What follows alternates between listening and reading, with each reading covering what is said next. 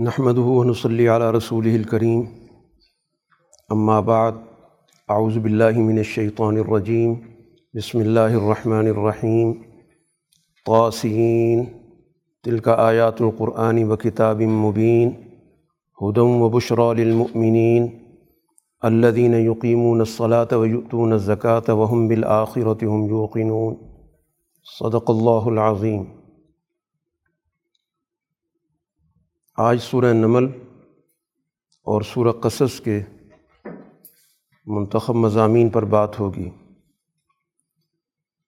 سورہ نمل مکی صورت ہے۔ مکہ مکرمہ میں رسول اللہ صلی اللہ علیہ وسلم اور آپ پر ایمان لانے والی جماعت ایک طرف اعلیٰ مقاصد کے لیے جد وجہد کر رہی ہے۔ اور مقابلے پر وہاں کا نظام ہے جس کو اس وقت قریش کے سردار اور ان کا اشرافیہ چلا رہا ہے۔ تو ان دونوں کے درمیان جو کشمکش ہے، قرآن حکیم کی اس صورہ میں اسی پس منظر میں گفتگو کی گئی۔ واقعات بھی ذکر کیے گئے۔ اور قصص اور واقعات کے حوالے سے یہ چیز ہمارے سامنے آ رہی ہے کہ مقصود محض پچھلی تاریخ بتانا نہیں بلکہ اس تاریخ کے ضمن میں اس وقت جو موجود کشمکش ہے، اس کے مستقبل پر بھی گفتگو کرنی چنانچہ سورہ کے آغاز میں تو بنیادی پیغام دیا گیا کہ یہ آیات ہیں قرآن کی اور کھلی کتاب کی۔ دو لفظ استعمال ہوئے قرآن اور کتاب۔ مطلب یہ پیغام زبانی پڑھا بھی جا رہا ہے اور یہ باقاعدہ تحریر میں بھی آ رہا ہے۔ تو قرآن کا مطلب ہوتا ہے جو چیز پڑھی جائے اور کتاب کا مطلب ہے جو چیز لکھی ہوئی ہو۔ تو جب دو لفظ اکٹھے استعمال ہوتے ہیں تو پھر دونوں کا اپنا اپنا دائرہ ہوتا ہے۔ اگر محض قرآن کا علیحدہ ذکر ہو، تو اس سے مراد پوری کتاب ہے جو پڑھی بھی جاتی، لکھی ہوئی بھی ہے۔ محض کتاب کا ذکر ہو تو وہ بھی جامع لفظ ہوتا ہے۔ لیکن جب دو لفظ اکٹھے آ جائیں، قرآن بھی اور کتاب بھی، تو اس سے مقصود بتانا یہی ہے کہ یہ کتاب بہت اہتمام کے ساتھ نازل ہو رہی ہے، زبانی بھی پڑھی جاتی ہے۔ رسول اللہ صلی اللہ علیہ وسلم پر جب یہ نازل ہوتی ہے تو اس کے بعد باقاعدہ آپ اس کو پڑھتے ہیں، لوگوں کو سناتے ہیں اور پھر اسی طرح لکھنے والوں کو بلا کر ان کو باقاعدہ لکھواتے ہیں اور پھر دوبارہ ان سے بھی سنتے ہیں کہ کیا کچھ لکھا گیا۔ اور اس کتاب کا بنیادی مقصود ایمان والی جماعت پیدا کرنا، ہدن و بشرا للمؤمنین، کہ یہ رہنمائی دینے والی ہے کہ آنے والے دور کے کیا تقاضے ہیں؟ انہوں نے کیا کام کرنا ہے؟ اور پھر ساتھ ہی یہ بشارت ہے کہ ان کو اس دنیا میں کامیابی بھی حاصل ہوگی۔ اب اس جماعت کی تین بنیادی صفات جو قرآن کئی جگہوں پر ذکر کر چکا ہے کہ نماز قائم کرنے والے ہیں، زکوٰۃ کی ادائیگی کرتے ہیں اور آخرت پر ان کو پورا یقین ہے کہ یہ جو بھی ہم جد وجہد کر رہے ہیں یہ نتیجہ خیز ہوگی۔ تو عقیدہ آخرت در حقیقت انسان کے اندر اپنے نظریات کے حوالے سے، اپنے عقائد کے حوالے سے یقین پیدا کرتا ہے کہ ہماری یہ جد وجہد کسی بھی صورت میں رائے گاہ نہیں جا سکتی۔ یہ یقیناً نتیجہ خیز ہوگی۔ اور اس کا نتیجہ اولاً تو دنیا میں ظاہر ہوگا۔ اور اگر یہاں ظاہر نہ بھی ہو سکا طویل جد وجہد کی وجہ سے اور اس کے کچھ لوگ دنیا سے چلے بھی گئے، تو آخرت میں یقیناً وہ اپنی اس کوشش کا جو نتیجہ ہے دیکھ سکیں گے۔ اب جو مقابل طاقت ہے، اس کا بھی بنیادی مسئلہ یہی ہے کہ وہ آخرت پہ یقین نہیں رکھتی اس کا نتائج کے نظام پر کوئی یقین نہیں۔ ہے ان کا کہنا یہی ہے کہ چونکہ ہمارے پاس طاقت ہے، چونکہ اس وقت ہمارے پاس افرادی قوت ہے، وسائل ہمارے پاس ہیں تو یہ جو نتائج کی بات کی جاتی ہے، مستقبل کی بات کی جاتی ہے، اس کی کوئی حقیقت نہیں۔ تو قرآن کہتا ہے زینا لہم آما لہم ان کے لیے گویا ہم نے ان کی اس وقت کی جو مصروفیات ہیں، جو سرگرمیاں ہیں، وہ ان کی نظر میں بہت ہی پسندیدہ ہو گئیں۔ یعنی ایک ایسی چیز جس کی کوئی وقت نہیں ہے، کوئی حقیقت نہیں ہے، بے بنیاد ہے، لیکن ان کو اپنی نظر میں بہت ہی بھلی لگتی ہے۔ اور یہ لوگ بہہ کے پھرتے ہیں۔ یعنی اس وقت ان کے پاس ہدایت کچھ نہیں ہے، بلکہ ایک بہکی ہوئی کیفیت ہے اور صرف ظاہری طور پر جو اس وقت ان کو غلبہ حاصل ہے۔ اس بنیاد پر یہ سمجھتے ہیں کہ مستقبل میں بھی یہی کچھ ہوگا جو اس وقت موجود ہے۔ یعنی اپنے اعمال اور اپنے کردار پر کسی بھی صورت میں نظر ثانی کے لیے یہ لوگ تیار نہیں ہیں۔ تو قرآن ان کو تنبیہ کر رہا ہے کہ ان کے لیے سوء العذاب بہت برا ان کا معاملہ ہوگا، بہت بری سزا ہوگی اور آخرت میں تو ویسی ہی ان کو بہت بڑا خسارہ ہوگا۔ تو گویا اس دنیا کے اندر قرآن نے ان کے لیے سوء العذاب، ایک بری سزا کا اعلان کر دیا اور ساتھ ہی آخرت کا بھی بتا دیا کہ وہاں پر اس سے بھی زیادہ ان کو خسارے کا سامنا ہوگا۔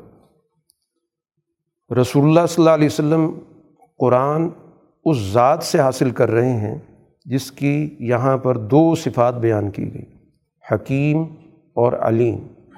گویا یہ کتاب، یہ قرآن ان دو بنیادی صفات کی حامل ہے۔ اس میں حکمت ہے، اس میں دانش ہے، اس میں علم ہے، اس کے اندر مستقبل کے حوالے سے معلومات ہیں۔ یہ انسانوں کو مکمل شعور دینے والی کتاب ہے۔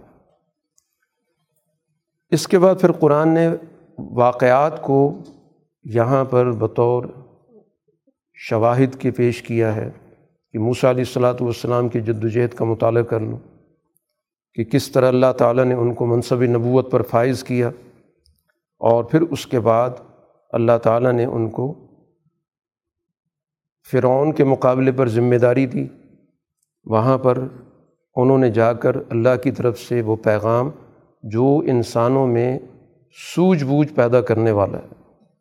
یعنی اللہ نے وہی جو بھی بھیجی ہے، جس نبی کے پاس بھی بھیجی ہے، اس کا بنیادی کام ہے انسانوں کو مستقبل کے حوالے سے آگاہ کرنا۔ قرآن حکیم نے اس کے لیے جو لفظ استعمال کیا، مبصرتاً، کہ مستقبل کو روشن کرنے والی ہے۔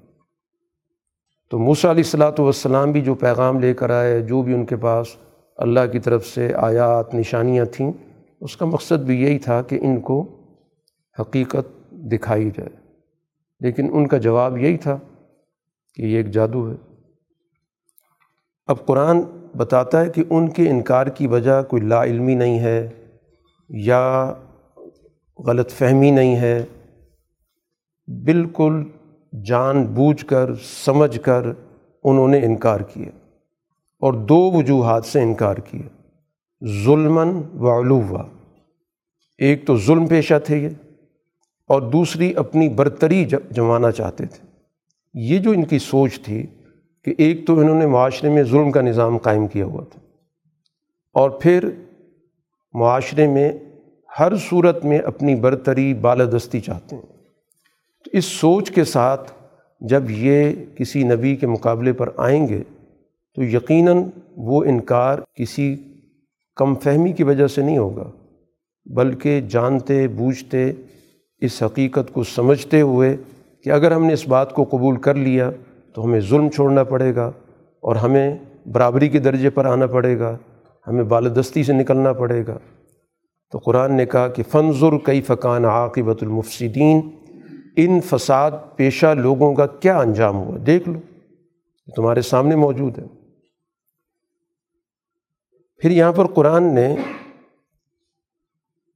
ایک تفصیلی واقعہ ذکر کیا، داؤد علیہ السلام اور سلیمان علیہ السلام کا اور یہ واقعہ ذکر کرنے سے مقصود مستقبل کے حوالے سے اس بات کی نشاندہی کرنی ہے کہ اللہ تعالیٰ داؤد علیہ السلام اور سلیمان علیہ السلام کی طرح رسول اللہ صلی اللہ علیہ وسلم کو بھی حکومت عطا کرے گا۔ تو گویا یہ واقعات محض کہانیاں نہیں ہیں۔ ان کے اندر ایک پیغام موجود ہوتا ہے۔ چنانچہ اللہ نے ان دونوں کو علم دیا، بصیرت دی اور دونوں نے اس علم اور بصیرت کی بنیاد پر معاشرے میں ایک اعلیٰ درجے کا عدل کا نظام قائم کیا۔ اور دونوں اللہ تعالیٰ کی شکر گزار تھے کہ الحمد للہ الزی فضلنا علی کثیر من عباد المؤمنین۔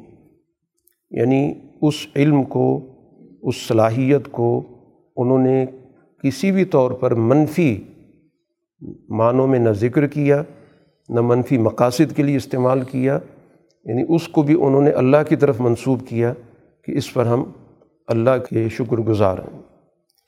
اب یہاں پر داؤد علیہ السلاۃ والسلام کی حکومت کے بعد وہی نظام سلیمان علیہ السلام کے پاس آیا۔ تو قرآن نے یہاں پر وراثت کا لفظ ذکر کیا۔ تو یہ وراثت ظاہر ہے اس علم کی ہے، اس حکومت کی ہے، اس نظام کی ہے۔ اس کا تعلق مالی وراثت سے نہیں ہے، جیسا کہ انبیاء کی وراثت میں ایک ضابطہ طے شدہ ہے۔ تو سلیمان علیہ السلام کو اللہ تعالیٰ نے جو کچھ مختلف اور منفرد چیزیں دی تھیں، ان میں سے ایک علم تھا جس کو علم منطق الطیر کہتے ہیں۔ یعنی پرندوں کی بولی کا علم۔ کہ پرندے جو گفتگو کرتے ہیں، اس کا کیا پیغام ہوتا ہے، کیا مطلب ہوتا ہے۔ اور ظاہر ہے کہ اس علم کے حوالے سے دنیا کے اندر آج یہ ایک مستقل شعبہ موجود ہے، بطور علم کے متعارف ہے، اس پہ مستقل تحقیق ہوتی رہتی ہے۔ یہ کوئی نئی چیز نہیں ہے۔ انسانی علم کے اندر ظاہر گمان ہوتا ہے، اندازہ ہوتا ہے۔ جو لوگ بھی پرندوں سے تعلق رکھتے ہیں، ظاہر کچھ نہ کچھ حرکات، سکنات، عادات اور آوازوں سے کچھ نہ کچھ اندازہ انہیں ہوتا ہے کہ اس گفتگو کا یا اس آواز کا کیا مقصد ہے۔ لیکن سلیمان علیہ السلاۃ والسلام کو یہ علم مکمل طور پر دیا گیا کہ جو بھی ان کی گفتگو ہے، ایک تو پرندے آپس میں گفتگو کرتے ہیں اور یہ کہ وہ گفتگو اگر وہ سلیمان علیہ السلام سے کریں گے یا سلیمان علیہ السلام ان سے کریں گے، تو ان کے درمیان بھی گویا اس علم کی بنیاد ان کے ہاں اللہ تعالیٰ نے رکھ دی۔ تو یہ ظاہر ایک غیر معمولی چیز ہے۔ جس کو قرآن حکیم نے یہاں بطور انعام کے ذکر کیا کہ ہم نے سلمان علیہ السلام کو یہ صلاحیت دی تھی کہ وہ پرندوں کی گفتگو کو سمجھتے تھے۔ اور اس حوالے سے جو بھی مطلوبہ صلاحیت تھی وہ ہم نے ان کو دی۔ وہ اوتینہ من کل شعی اب اس کے بعد یہ تو صلاحیت کا ذکر ہوا، پھر اس کو ایک واقعے کی شکل میں قرآن نے ذکر کیا کہ اللہ تعالیٰ نے ان کو اس دنیا کے اندر یہ خصوصیت عطا کی تھی کہ ان کی حکومت کا دائرہ جیسے انسانوں پر تھا۔ اسی طرح چرند پرند بھی ان کے اس دائرے میں آتے تھے۔ اسی طرح جنات بھی ان کے دائرے میں موجود تھے، جو ایک اندیکھی مخلوق ہے۔ اور ان کو باقاعدہ سلیمان علیہ السلام نے مختلف گروہوں میں تقسیم بھی کیا۔ یعنی باقاعدہ ان کی جماعتیں بنائیں۔ ایک منظم گویا جس کو نظام کہا جاتا ہے وہ ان کے یہاں موجود تھا۔ کہ جو ایک جنس کے ہیں، ان کو ایک جگہ پہ رکھا، دوسری جنس کے دوسری جگہ پہ رکھا اور باقاعدہ ان کا ایک نظم و ضبط قائم کیا۔ اس نظم و ضبط کے بعد اس واقعے کا ذکر ہے کہ یہ لشکر چلتا ہے جس لشکر کے اندر چرند پرند بھی ہیں اور اسی طرح انسان بھی ہیں اور اسی طرح اس میں جنات بھی ہیں۔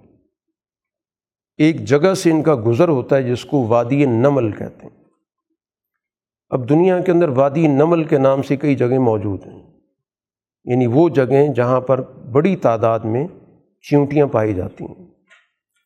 اور ان کا قرآن نے ذکر کیا اور اسی عنوان سے سورہ کا لقب بھی ہے عنوان بھی ہے سورہ نمل۔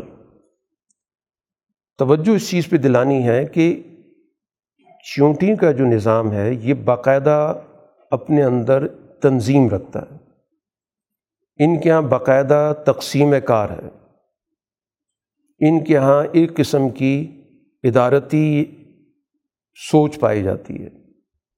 اسی وجہ سے جو اس موضوع پر تحقیق کرنے والے انہوں نے بڑی اس پر تحقیق کر کے اس چیز کو واضح بھی کیا کہ ان کا ایک بڑا منظم نظام ہوتا ہے۔ موسموں کے اعتبار سے بھی انہیں تقسیم کار کر رکھا ہوتا ہے۔ پھر اسی طرح ان کے یہاں کام کرنے کی نوعیت بھی مختلف ہوتی ہے۔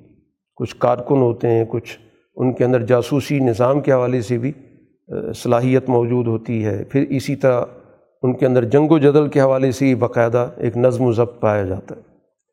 تو قرآن اصل میں واقعے کے ذریعے جہاں ماضی کا ذکر کر رہا ہے، وہاں پر اس چیز کی طرف بھی توجہ دلا رہا ہے کہ دنیا کے اندر کسی بھی نظام کو قائم کرنے کے بنیادی تقاضے کیا ہوتے ہیں؟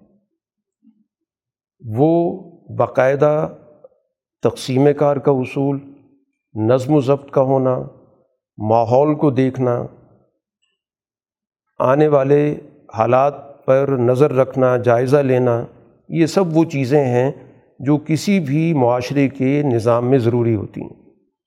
چنانچہ اس کا ایک یہاں پر مشاہدہ ذکر کیا گیا کہ جب یہ لشکر سلیمان علیہ السلام کا چلتا ہے، تو اس وادی سے جب ان کا گزر ہونے لگتا ہے، تو وہاں پر باقاعدہ جو چیونٹی کی ملکہ ہے، بادشاہ ہے، وہ باقاعدہ اعلان کرتی ہے کہ یا ایوہن نملت خلو مساکن کم کہ اے چیونٹیوں اپنے گھروں میں داخل ہو جاؤ۔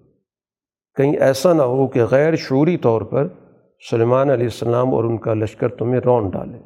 ان کا یہاں سے گزر ہونے والا ہے۔ کہ گویا اس آہٹ سے جو زمین پر چلنے سے پیدا ہو رہی تھی، وہ گویا ان تک سگنل پہنچ گیا کہ یہاں سے اب ایک لشکر گزرنے والا ہے۔ تو اس لیے ہمیں قبل از وقت اپنی حفاظت کا انتظام کرنا چاہیے۔ تو گویا جہاں پر ایک غیر معمولی واقعے کی ہمیں اطلاع مل رہی ہے، اس کے ساتھ ساتھ اس کا تعلق ہماری معاشرت سے بھی ہے، ہمارے نظام سے بھی ہے، اور ہماری روز مرہ کی زندگی کے تقاضوں سے بھی ہے۔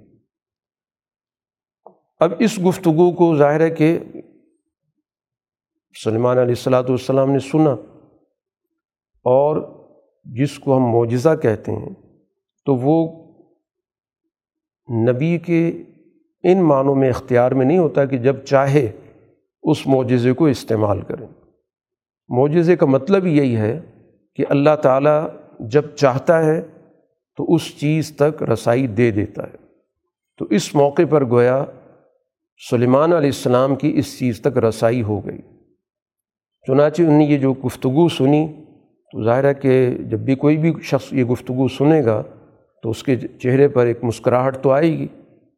اور پھر اس کے بعد ان اللہ کے سامنے اس کا شکر کا بھی اظہار کیا کہ یہ اللہ تعالیٰ کی غیر معمولی نعمت مجھے دی گئی ہے اور یہ نعمت مجھ پر بھی ہوئی ہے اور میرے والدین پر بھی ہوئی اور اللہ سے ایک دعا کی کہ آئندہ کے لیے مجھے اچھے کام کرنے کی توفیق دے اور اپنے نیک بندوں میں اپنی رحمت کے ساتھ شامل کر۔ تو یہ دعا بھی بتاتی ہے کہ جو اللہ تعالیٰ کے برگزیدہ لوگ ہوتے ہیں، ان کی طبیعت کے اندر، ان کے مزاجوں کے اندر انکساری ہوتی ہے۔ کبھی بھی کسی نعمت کے حاصل ہونے کے بعد وہ آپے سے باہر نہیں ہوتے۔ یہی فرق ہوتا ہے کہ ایک جابر شخص کو جب نعمت حاصل ہوتی ہے تو وہ آپے سے باہر ہو جاتا۔ اور ایک صالح شخص کو جب ایک نعمت حاصل ہوتی ہے تو اس میں اور زیادہ تشکر کے جذبات پیدا ہوتے ہیں۔ اس کے بعد ایک اور عمل ہوتا ہے۔ جس سے اندازہ ہوتا ہے کہ جب کوئی سسٹم چلایا جاتا ہے تو اس سسٹم کے اندر رہنے والے تمام لوگوں کو اپنی نگرانی میں رکھنا ضروری ہے۔ ان سے صرف نظر کر لینا، غفلت میں چلے جانا، یہ درست نہیں۔ چنانچہ سلمان علیہ الصلاۃ والسلام نے باقاعدہ جائزہ لیا کہ جو میرے ساتھ پرندے موجود ہیں، یہ سب ساتھ موجود ہیں یا کوئی ان میں سے نہیں ہے۔ تو اس کو کہا جاتا ہے تفقد، جو قرآن نے کہا تفقد تیر کہ چیزوں کا پتہ کرنا کہ جو میرا لشکر ہے، وہ کس حالت میں ہے، اس کے سارے افراد میرے ساتھ ہیں، نہیں ہیں۔ تو یہ گویا ایک حکمران کی ذمہ داری ہوتی ہے کہ اپنے زیر نگین جو بھی افراد ہیں، ان کے بارے میں ہر وقت اس کو پتہ کرتے رہنا چاہیے کہ ان کے کیا حالات ہیں، کیا صورت حال ہے، تاکہ اگر ان کو کسی قسم کے تعاون کی ضرورت ہے تو وہ مہیا کیا جائے۔ تو جب ان نے پرندوں کا جائزہ لیا تو کہا کہ مجھے ہد ہد نظر نہیں آ رہا۔ یا وہ موجود نہیں ہیں، دو ہی صورتیں ہو سکتی ہیں کہ یا تو دیکھنے والے کی نظر چوک رہی ہے موجود ہے، نظر نہیں پڑ رہی، اور یا واقعی موجود نہیں ہے یہ دو ہی ممکنہ صورتیں ہوتی ہیں۔ اور پھر اس کے بعد یہ کہا کہ اگر وہ غائب ہو چکا ہے یا موجود نہیں ہے، بغیر اطلاع کے گیا ہے، تو ظاہر اس نے نظم و ضبط کے خلاف ورزی کی ہے۔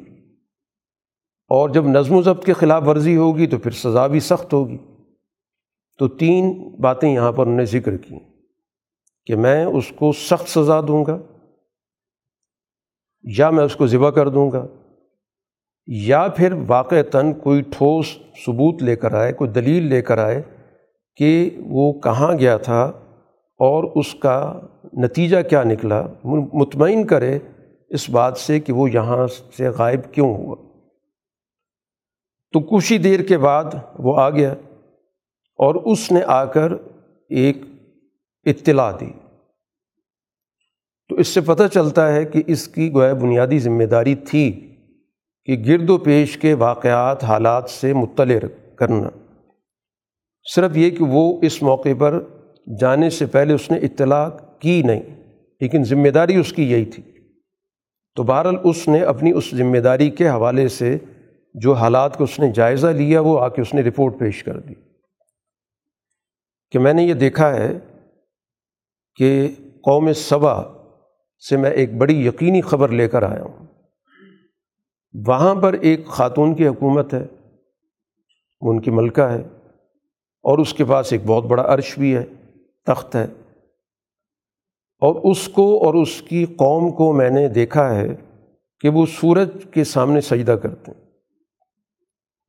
اور یہ سارا اسی کا تجزیہ ہے کہ صرف اس نے خبر نہیں دی، پھر اس کے بعد اس نے اس پہ تبصرہ بھی کیا کہ اصل میں تو شیطان نے ان کے اعمال، ان کی نظروں میں بڑے اچھے بنا کے پیش کیے ہوئے ہیں کہ تم بہت ایک اچھا کام کر رہے ہو۔ اسی وجہ سے وہ صحیح راستے پر نہیں آ رہے کہ جب کسی بری چیز کو نظروں میں اچھا بنا دیا جاتا ہے، تو پھر ظاہر ہدایت نہیں ملتی۔ ہدایت کے لیے شعور ہونا بہت ضروری ہے۔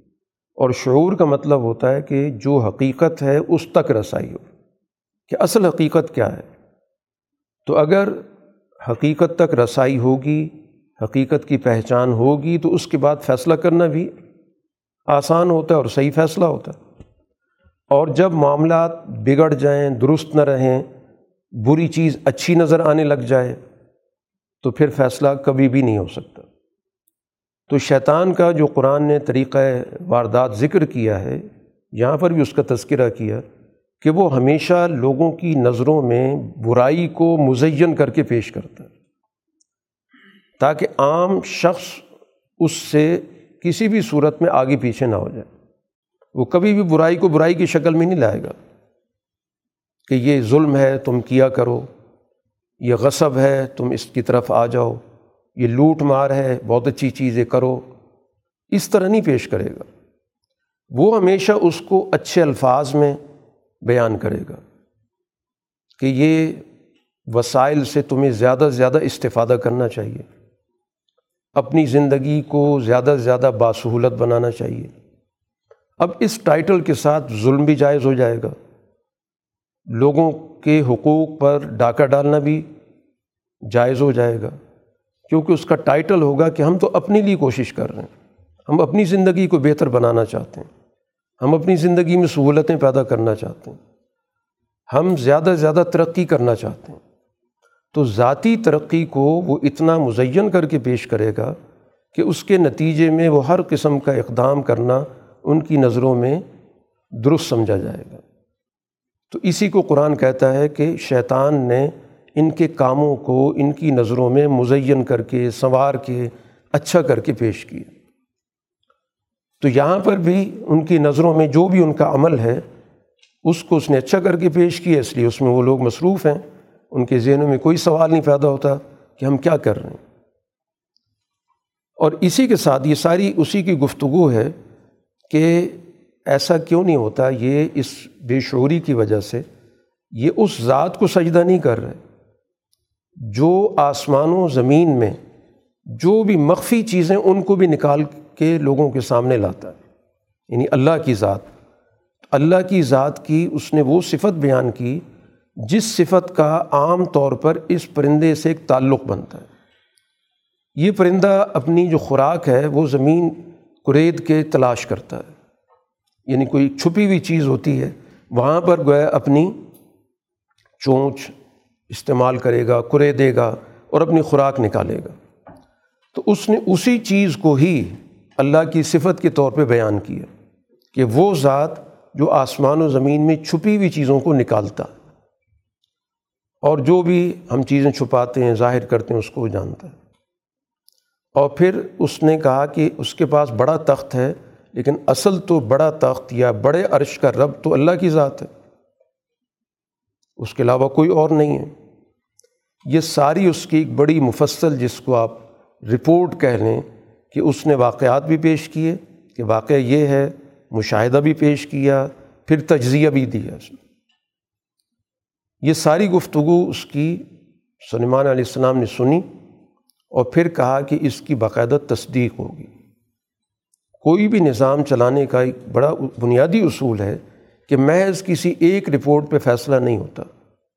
تصدیق کرنا ضروری ہے، اس کی ویریفیکیشن ضروری ہے کہ کیا واقعتاً یہ جو کچھ بیان کیا گیا، جو کچھ رپورٹ دی گئی، یہ واقعات حالات کے مطابق ہے یا اس میں کوئی کمی بیشی۔ ہے اس لیے سلمان علیہ السلام نے کہا کہ سنن ضرو اسدقت ام کنت من القاذبین ہم دیکھیں گے کہ تم نے سچ کہا ہے یا تم جھوٹوں کی جماعت سے تعلق رکھتے ہو۔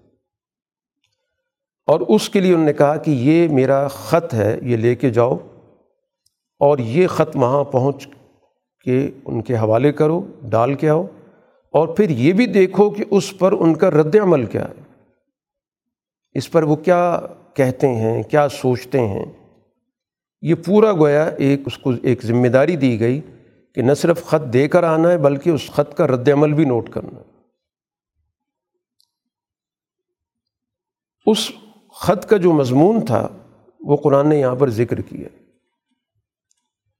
اور یہ قرآن نے اس مضمون کا ذکر اس ملکہ کی زبان سے کرایا کہ جب اس نے وہ خط ان کے سامنے پڑھ کے سنایا اپنے پورے اجتماع کو اس نے بلایا، دربار کے لوگوں کو بلایا، یا جو بھی ان کی مجلس مشاورت ہے، کیبنٹ ہے، جو بھی ان کا نظام تھا، جس کو قرآن یا ملا کہتا ہے، جس کے ذریعے نظام چلایا جاتا ہے، ان کو بلا کے کہا کہ میرے پاس ایک بہت ہی معزز مکتوب آیا، ایک قابل احترام خط آیا، اور وہ سلیمان علیہ السلام کی طرف سے۔ گویا سلمان علیہ السلاۃ والسلام کا گرد و پیش میں ایک اچھا تعارف موجود تھا۔ اور پھر اس کے بعد اس نے مضمون بھی بیان کیا کہ مضمون اس کا کیا ہے۔ بہت مختصر مضمون ہے۔ ٹو دی پوائنٹ بات کی گئی بسم اللہ الرحمن الرحیم۔ اللہ تعالو علیہ وطونی مسلمین۔ کہ میرے مقابلے پر سرکشی مت کرنا۔ کہ مقابلے کی کوئی سوچ تمہارے اندر پیدا ہو جائے کہ ہمیں اس مملکت پہ حملہ کرنا چاہیے، تو ایسی سوچ ذہنوں سے نکال دو اور ہمارے نظام کا حصہ بنو۔ گویا جب بھی کوئی عدل کا نظام قائم ہوتا ہے، تو اس عدل کے نظام کا دائرہ صرف اور صرف اس علاقے تک محدود نہیں ہوتا، بلکہ اس کو اپنا دائرہ وسیع کرنا ضروری ہے۔ اس کو ایک قسم کی وسعت دینی ضروری ہے۔ جیسے موجودہ دور کے اندر کوئی بھی قومی نظام بین الاقوامی نظام کے بغیر زیادہ عرصے نہیں چل پاتا۔ تو یہ ایک کسی بھی سسٹم کے چلانے کا بنیادی تقاضا ہوتا ہے اس کے استحکام کے لیے کہ اس کو اپنے سرحدوں پر کسی بھی ایسی قوم کو جو مقابلے پر آ سکتی ہو، اس کو وہ کسی صورت میں قبول نہیں کر سکتی۔ اس کی کوشش ہوگی کہ وہ اس کے ساتھ ہم آہنگ ہو تو وقتونی مسلمین، کہ ہمارے اس پورے نظام کے تابع ہو کر ہمارے ساتھ آ جاؤ۔ یہ اس کا مضمون ہے۔ قرآن حکیم اس خط کا ذکر کرتا ہے اور رسول اللہ صلی اللہ علیہ وسلم نے بعد میں جا کر اسی طرح کا ایک نہیں بلکہ کئی خطوط لکھے تھے مختلف حکمرانوں کو۔ گویا واقعے کے اندر جو کچھ بھی چیزیں موجود ہیں، یہ محض ماضی سے نہیں تعلق رکھتی، اس کی موجود حالت کے اندر بھی بہت سارے اشارے موجود ہیں۔ اور تقریباً اس کا مضمون بھی اسی طرح کا ہی جو رسول اللہ صلی اللہ علیہ وسلم کے خطوط ہیں، اس میں بھی آپ نے ان کو دعوت دی، اسلم تسلم، کہ بات مان لو تو حفاظت میں رہو گے، اور اگر بات نہیں مانو گے تو پھر تم پر تمہاری اپنی قوم کا بھی بوجھ آئے گا، اور ان کے زوال کے بھی تم ذمہ دار ہوگے۔ اب اس خط پر اس نے ساری اپنی مشاورت کو، اپنی کونسل کو جمع کیا کہ اس کا ہمیں کیا جواب دینا چاہیے۔ افتونی فی امری۔ تو اس سے ایک تو یہ پتہ چلتا ہے کہ باوجود اس کے کہ وہ ملکہ تھی، لیکن اس نے اپنا جو سیاسی نظام بنا رکھا تھا، وہ مشاورت کے اصول پہ بنا رکھا تھا کہ فیصلے مشاورت سے ہوتے تھے۔ چنانچہ اسی وجہ سے اس نے خط وہاں پر مشورے کے لیے پیش کیا۔ اور ساتھ ہی اس نے کہا کہ ما کن تو قاطعاتاً امراً حتیٰ تشہدون، جب تک تم لوگ موجود نہ ہو، شریک نہ ہو، میں کوئی فیصلہ کن اقدام نہیں کرتی۔ یعنی جو بھی میں اقدام کرتی ہوں، وہ اسی صورت میں کہ جب تم سب لوگوں کی اس میں شراکت ہوتی ہے، سب کا اس میں مشورہ شامل ہوتا ہے۔ اب ظاہر ہے کہ وہ جو بھی سسٹم چلانے والے ہوتے ہیں، ان کی اپنی ایک سوچ ہوتی ہے۔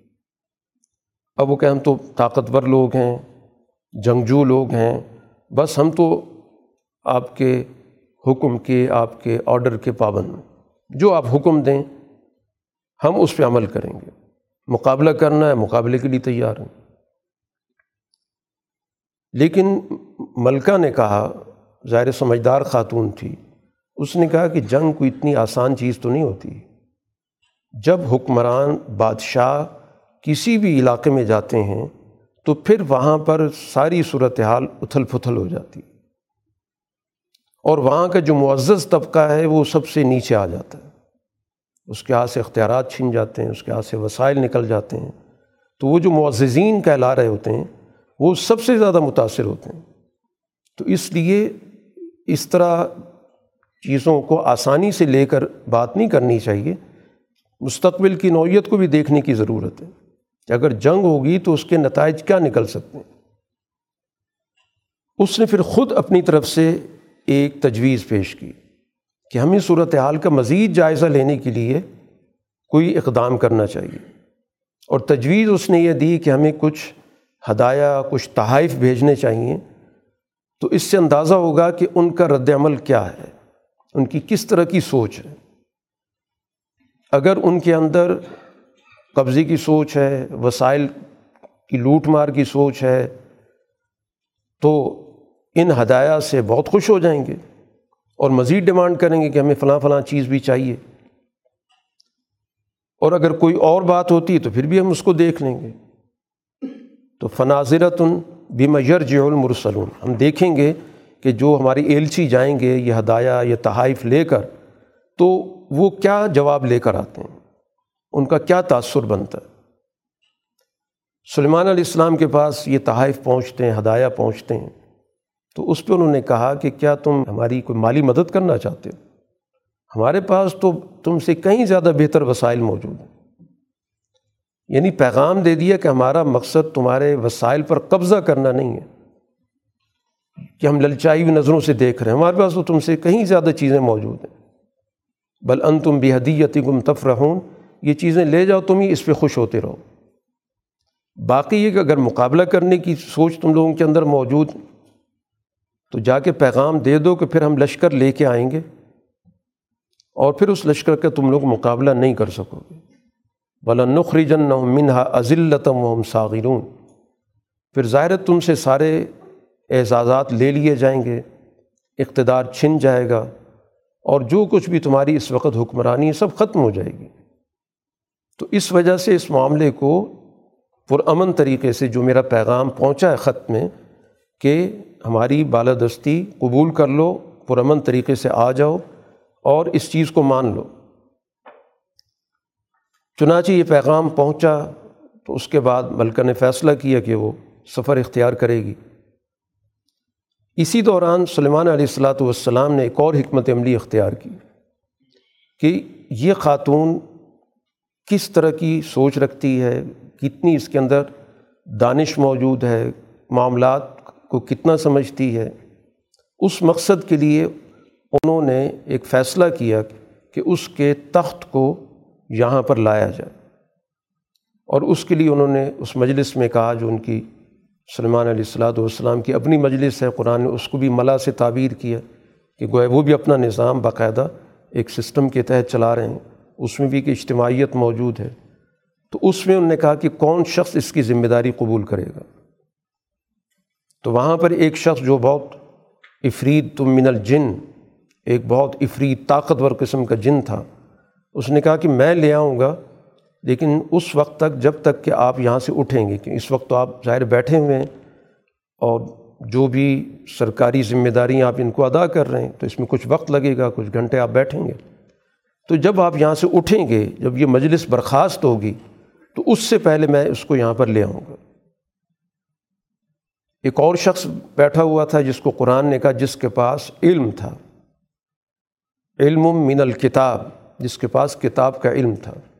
جس کے پاس زیادہ سوجھ بوجھ موجود تھی۔ یعنی یہاں پر قرآن نے جو موازنہ کیا کہ ایک طرف طاقتور تھا اور ایک طرف صاحب علم تھا۔ تو صاحب علم کی جو اپروچ تھی یا اس کی رسائی تھی، اس طاقتور سے کہیں زیادہ تھی۔ تو گویا علم ایک بڑی طاقت ہوتا ہے جسمانی طاقت کے مقابلے پر۔ اس نے کہا کہ میں آپ کی آنکھیں جھپکنے سے پہلے اس کو لے آؤں گا۔ چنانچہ کچھ دیر کے بعد دیکھا تو عرش موجود تھا، تخت موجود تھا۔ تو اس پہ بھی فوراً سلمان علیہ السلام نے بجائے کہ اپنی اس طاقت کا یا اس زوم کا اظہار کرتے کہ میرے پاس طاقت ہے، میرے پاس ایسے افراد موجود ہیں کہ جو بات پوری ہونے سے پہلے اس پہ عمل کر لیتے ہیں۔ کہا حاضہ من فضل ربی، میرا اس میں کوئی کمال نہیں ہے۔ اور یہ بھی اللہ کی طرف سے ایک امتحان ہے کہ میں اس موقع پہ کیا کام کرتا ہوں، میرا کیا رد عمل ہوتا ہے عشکر ام اکفر؟ میں واقعتاً اس پہ شکر بجا لاتا ہوں یا میں ناشکرہ بن کے اور اس پہ اترانے لگ جاتا ہوں یا اپنے اقتدار کے زوم میں آ جاتا ہوں۔ اور اس پہ باقاعدہ ظاہر ہے کہ انہوں نے ایک ہدایت کی گفتگو کی، من شکر فنما یشکر النفسی کیونکہ نبی بھی ہیں، تو نبی ہونے کے ناطے ان کی ذمہ داری تربیت کی بھی ہے۔ تو اس لیے اس کو بھی ساتھ ساتھ لے کے چل رہے ہیں کہ اس وقت ظاہر ہے کہ بھرے دربار میں لوگ موجود ہیں۔ اور اس لحاظ سے ایک طاقت کا ایک بہت بڑا مظاہرہ بھی ہوا ہے۔ تو اس کی کوئی منفیت ہو سکتی ہے تو اس منفیت کا انہیں ازالہ کیا۔ کہ یہ سب اللہ سے تعلق رکھتا ہے، اس کا فضل ہے اور جو بھی شکر کرتا ہے یعنی کسی چیز کی جو حقیقت کو سمجھتا ہے، تو اس کو اپنا فائدہ ہوتا ہے۔ وہ اپنے دائرے کے اندر رہتا ہے، اس کے اندر بد اخلاقی نہیں پیدا ہوتی، اس کے اندر اقتدار کا زوم نہیں پیدا ہوتا، اس کو اپنے وسائل پر گھمنڈ نہیں پیدا ہوتا۔ اور جو ناشکری کرتا ہے تو فن ربی غنی یون کریم پھر میرا رب جو اس کے مقابلے میں زیادہ بے پرواہ ہے اور عزت والا ہے، تو اس شخص کی کیا حقیقت ہے اس کے سامنے؟ یہ تو سراسر محتاج ہے اور اپنی ہر ضرورت کے لیے اس کو دوسروں کی مدد چاہیے ہوتی ہے۔ اس کے بعد پھر اگلی بات یہ کی کہ اس تخت کو تھوڑا سا بدل دیا جائے۔ یہ جاننے کے لیے کہ یہ خاتون کتنی سمجھدار ہے۔ یعنی اس کی معاملات پر کتنی گہری نظر ہے۔ چنانچہ اس کو تبدیل کیا گیا۔ اور وہاں پر جملہ بھی یہی ہے کہ اتحتدی ام تکون من الزین لا یحتدون کہ کیا واقعتاً یہ ہدایت پا سکتی ہے یا یہ اسی طرح کی جیسے بہت ساری دنیا کے اندر لوگ ہیں جو صرف ستی سوچ کے ساتھ زندگی بسر کرتے ہیں۔ بہرحال وہ ملکہ پہنچ گئی تو سب سے پہلے تو اس سے یہی سوال کیا کہ آہا قضا عرشک، کہ تمہارا تخت اس جیسا ہے تو اس کا جواب تھا کہ ان ہو، گویا اسی طرح کا ہے۔ یعنی خاتون نے اس کو دیکھ کر، کیونکہ تبدیلی اس میں ہو چکی ہے، تو کچھ چیزیں ملتی بھی ہیں، کچھ چیزیں بدل بھی گئی ہیں۔ تو اسی وجہ سے اس نے یہ نہیں کہا کہ یہ وہی ہے۔ اور نہ یہ کہا کہ نہیں، وہ تو کچھ اور ہے۔ یعنی جو کیفیت تھی، اس کو اس نے الفاظ میں بیان کر دیا کہ اسی جیسا ہے۔ اور قرآن یہاں پر کہتا وہ اوتین العلم من قبل و کنہ کہ وہ خاتون کہنے لگی کہ ہمیں اس سے پہلے معاملات کا علم ہو چکا تھا۔ یعنی آپ کے بارے میں ہمارے پاس معلومات موجود ہیں اور ہم یہاں پر جو آئے ہیں، آپ کی بالادستی قبول کرنے کے لیے آئے۔ ہم کسی قسم کی کوئی مزاحمت کرنے نہیں آئے، بلکہ ہمارے پاس معلومات پہنچ چکی ہیں۔ آپ کا اقتدار کیا ہے؟ آپ کا پیغام کیا ہے؟ آپ کیا کرتے ہیں؟ اور ہم نے اس کو قبول بھی کر لیا۔ قرآن کہتا ہے کہ بنیادی طور پر خاتون فطرت کے لحاظ سے فطرت سلیمہ پر تھی۔ معاملات کو جانتی تھی، سمجھتی تھی۔ اصل اس کا جو ماحول تھا، اس کی وجہ سے وہ صحیح راستے تک نہیں پہنچ سکی۔ یہ جو وہاں پر سورج پرستی تھی، یہ ماحول کے اثرات تھے۔ اس وجہ سے وہ اللہ کی بندگی سے رکی ہوئی تھی۔ اگر یہ ماحول نہ ہوتا تو یقیناً اس کے اندر کافی سمجھ، بوجھ موجود ہے، چیزوں کو صحیح طور پہ سمجھتی۔ اب اس کے بعد ایک اور چیز، یہ سارا سلمان علیہ السلاۃ والسلام کا ایک طریقہ کار ہے، جس کے ذریعے وہ یہ احساس دلانا چاہ رہے ہیں کہ اس کے ملک میں جو اس وقت تک ایک فرسودہ نظام چل رہا ہے۔ کیونکہ سورج پرستی کا تعلق ایک بہت پرانے نظام سے تھا، جس کو سابی دور کہا جاتا۔ ہے سابی دور کے اندر مظاہر کی پرستش ہوتی تھی۔ ابراہیم علیہ السلاۃ والسلام کے بعد دنیا کے اندر ایک نئے دور کا آغاز ہو گیا، جس کو حنیفی دور کہتے ہیں۔ اور ظاہر سلمان علیہ السلام بھی اسی سلسلے کے ایک نبی تھے۔ تو اس وجہ سے گویا ان کو اگلے دور کی رہنمائی، اگلے دور کا شعور دینا سلمان علیہ السلاۃ والسلام نے ضروری سمجھا۔ اب اس کے لیے یہ حکمت عملی ہے، جو بھی یہاں پر ہمارے سامنے طریقۂ کار آ رہا ہے، تخت کے اندر تبدیلی ہوئی ہے، یا اس کے بعد انہوں نے ایک اور جگہ پر ایک محل میں تھے۔ اور اس محل میں جو فرش تھا، وہ فرش شیشوں کا لگا ہوا تھا۔ یوں سمجھ لیں کہ ایک شیش محل تھا۔ لیکن اتنے شفاف شیشے لگے ہوئے تھے کہ اس کے نیچے جو پانی تھا محسوس نہیں ہوتا تھا کہ یہاں شیشے بھی موجود ہیں یا یہ براہ راست پانی ہے۔ تو اس کو وہاں سے، اس جگہ سے جہاں پر یہ شیشے لگے ہوئے تھے، اس راستے پر وہاں سے اس کو گزر کے محل میں آنے کی انہوں نے دعوت دی۔ اور جب وہ خاتون نے دیکھا کہ محل میں جانا ہے اور راستے میں پانی ہے تو قرآن کہتا ہے وکشفت انساقی ہا اس نے ظاہر ہے کہ اپنے کپڑے پنڈلیوں سے اٹھا لیے۔ نیچرل بات ہے، جب پانی نظر آتا ہے تو انسان اس سے گزرنے کے لیے یہی طریقۂ کار اختیار کرتا ہے۔ تو اس موقع پر سلیمان علیہ السلاۃ والسلام نے اسے کہا کہ ان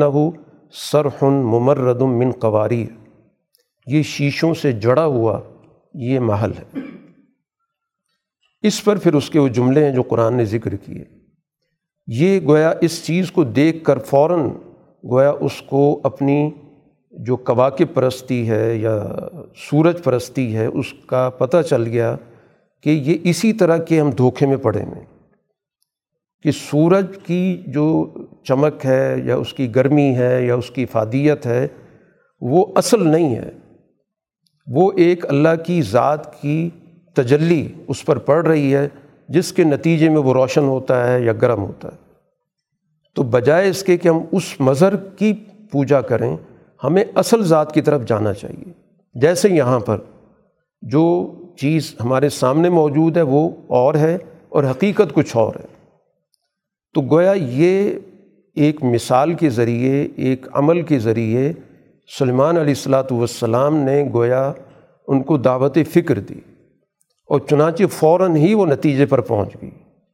اس نے کہا رب انی ظلم تو نفسی و اسلم تو ما سلیمان اللہ رب العالمین۔ کہ واقعی میں نے اپنی جو پچھلی زندگی گزاری ہے، میں نے اپنے اوپر ظلم کیا۔ اور میں اب سلیمان علیہ السلام کے ساتھ اس برتر ذات کے سامنے میں اپنے آپ کو پیش کرتی ہوں، اس پر اس کی اطاعت قبول کرتی ہوں۔ تو اب یہ قرآن حکیم نے ایک دور کا ایک واقعہ ذکر کیا، لیکن اس واقعے کے اندر رسول اللہ صلی اللہ علیہ وسلم اور آپ پر ایمان لانے والی جماعت کے لیے بہت سارے اشارے موجود ہیں کہ اس میں مستقبل کے حوالے سے ایک تو اس بات کی نشاندہی کر دی گئی ہے کہ اللہ تعالیٰ آپ کو اسی طرح کی حکومت دے گا جیسے داود اور سلمان علیہ السلام کو دی تھی۔ اور پھر اسی طرح وہاں پر علم اور شعور کی بنیاد پر آپ کی یہ ساری دعوت آگے بڑھے گی۔ اور یہ مختلف مظاہر کا ذکر ہوا۔ ظاہر کوئی بھی واقعہ من وان تو کاپی نہیں ہوتا کہ ہم تلاش کرنا شروع کر دیں کہ حضور صلی اللہ علیہ وسلم کے زمانے میں کون سا پرندہ تھا یا وغیرہ وغیرہ۔ اصل چیز ہوتی ہے کہ اس واقعے کے اندر سے اس دور کی رہنمائی حاصل کی جائے۔ تو چنانچہ اس واقعے کے اندر بہت سے اشارات ہمارے سامنے آتے۔ اسی طرح قرآن حکیم نے ایک اور واقعہ ذکر کیا۔ اب اس واقعے کا تعلق تو ایمان والی جماعت کی رہنمائی سے تھا، جو ابھی سلمان علیہ السلام کا واقعہ ہمارے سامنے ذکر ہوا۔ اب جو دوسری جماعت ہے مقابلے پر، ان کو بھی تاریخ کے حوالے سے کوئی پیغام دینے کی ضرورت ہے۔ اور وہ پیغام ان کو دیا گیا قوم سمود کے حوالے سے۔ کہ قوم سمود جن کے پاس حضرت صالح علیہ السلاۃ والسلام آئے اور ان کو مسلسل سمجھاتے بجھاتے رہے۔ اور ان کو اس بات کی طرف سوچنے کی دعوت دی کہ وہ اپنے طرز عمل کو بدلیں اور ایک نئے راستے کی طرف آئیں۔ اس کے لیے قرآن حکیم نے یہاں پر بھی اور اس سے پہلے بھی ایک لفظ استعمال کیا، استغفار کا۔ لولا تستغفرون اللہ لعلکم ترحمون۔ تم اللہ سے استغفار کیوں نہیں کرتے؟ تاکہ تم پر رحم ہو۔ اب یہ استغفار کا وہ تصور جو ہمارے ہاں سطحی سطح پہ پایا جاتا ہے کہ اس کا یہ مطلب نہیں تھا کہ تم سب بیٹھ کر ایک تصویر پکڑ کر اور سو دفعہ استغفر اللہ کیوں نہیں پڑھتے؟ اس کا مطلب واضح ہے کہ تم اپنے موجودہ طرز عمل کو کیوں نہیں ترک کرتے اور اس سے نکل کر تم ایک سچے راستے کی طرف کیوں نہیں آتے؟ اس بات کو، اس فکر کو کیوں نہیں قبول کرتے؟ اصل استغفار تو یہ ہوتا ہے۔ اب ہمارے یہاں اجتماعی استغفار کہ جی وہ ایک توبہ کا دن منایا جائے یا استغفار کا دن منایا جائے یا اجتماعی نماز توبہ پڑھی جائے، یہ اس طرح کے جو ہمارے ہاں عنوانات چلتے ہیں، تو یہ سارے خود ساختہ ہیں۔ اصل تو اس کا تعلق ہے کہ آپ اپنے اس اجتماعی طرز عمل سے برات کا اظہار کریں جو اس وقت تک چل رہا ہے۔ جو ظلم کا طرز عمل ہے، ان پالیسیوں کو بدلیں اور صحیح راستے کی طرف آنے کے لیے اپنے ٹھوس منصوبے کا، اپنے ٹھوس عزائم کا ذکر کریں اور دوبارہ ان کی طرف واپس جو غلط راستہ اس کی طرف پلٹنے سے اپنے آپ کو روکیں تو پھر جا کے استغفار کا مفہوم مکمل ہوتا ہے۔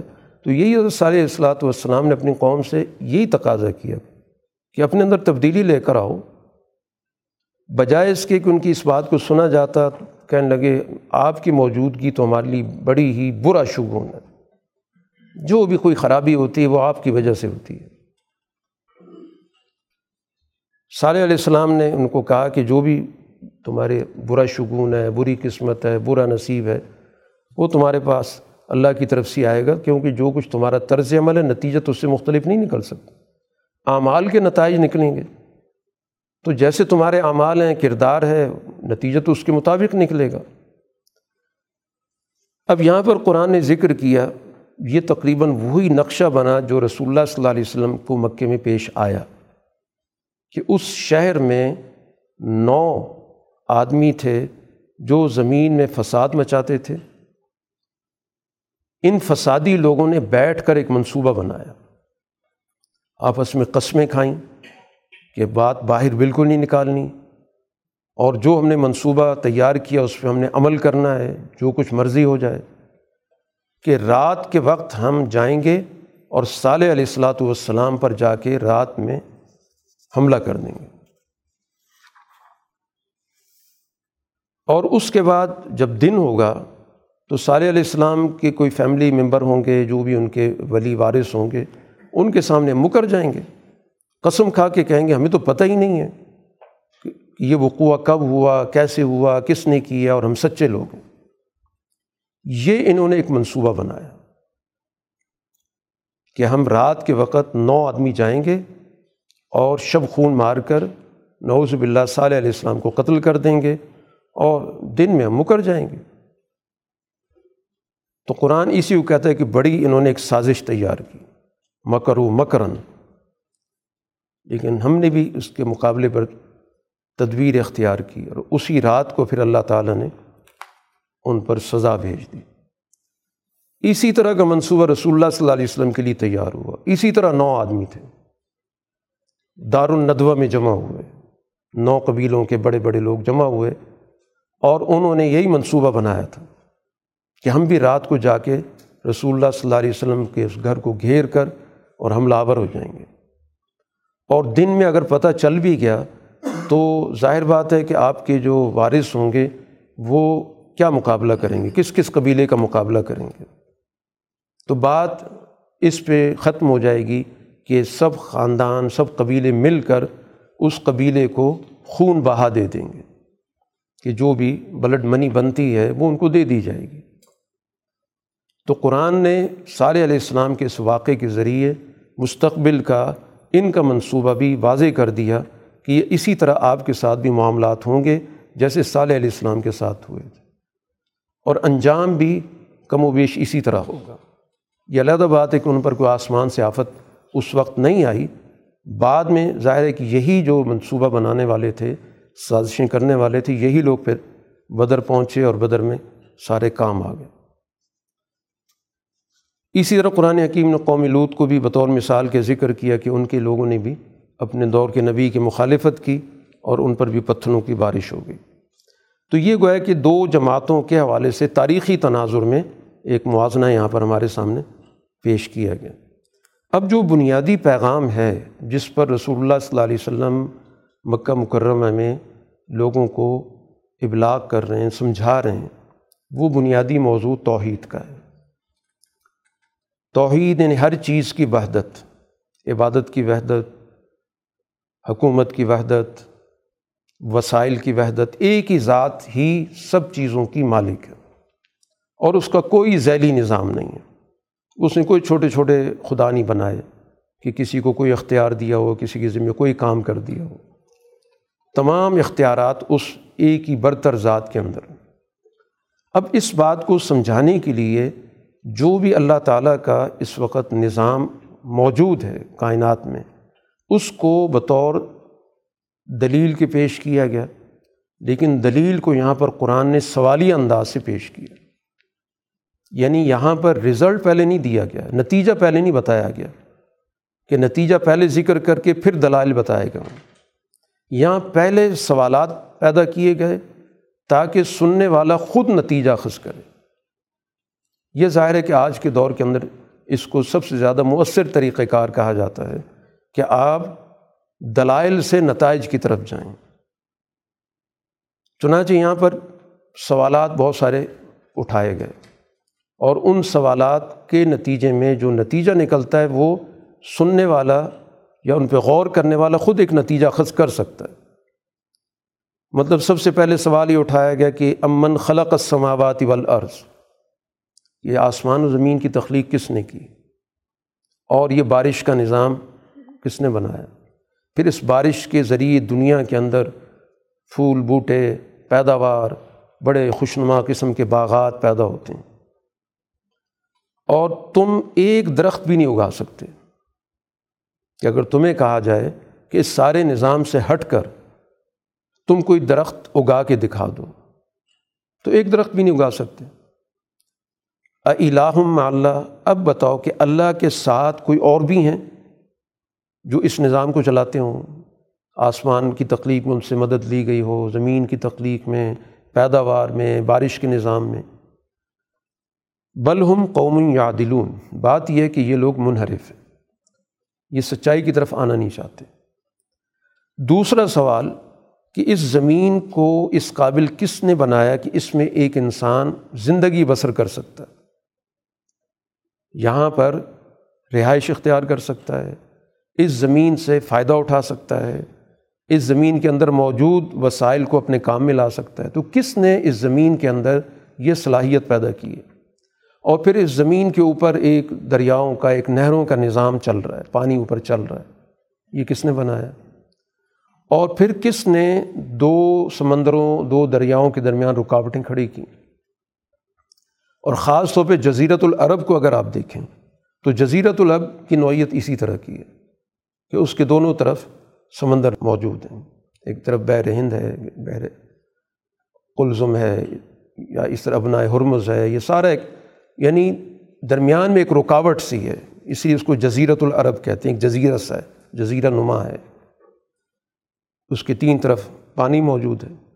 تو اب یہ کس نے اس طرح کا بنا ہے کہ پانی ہے اور پانی کے درمیان ایک خشکی کا حصہ ہے۔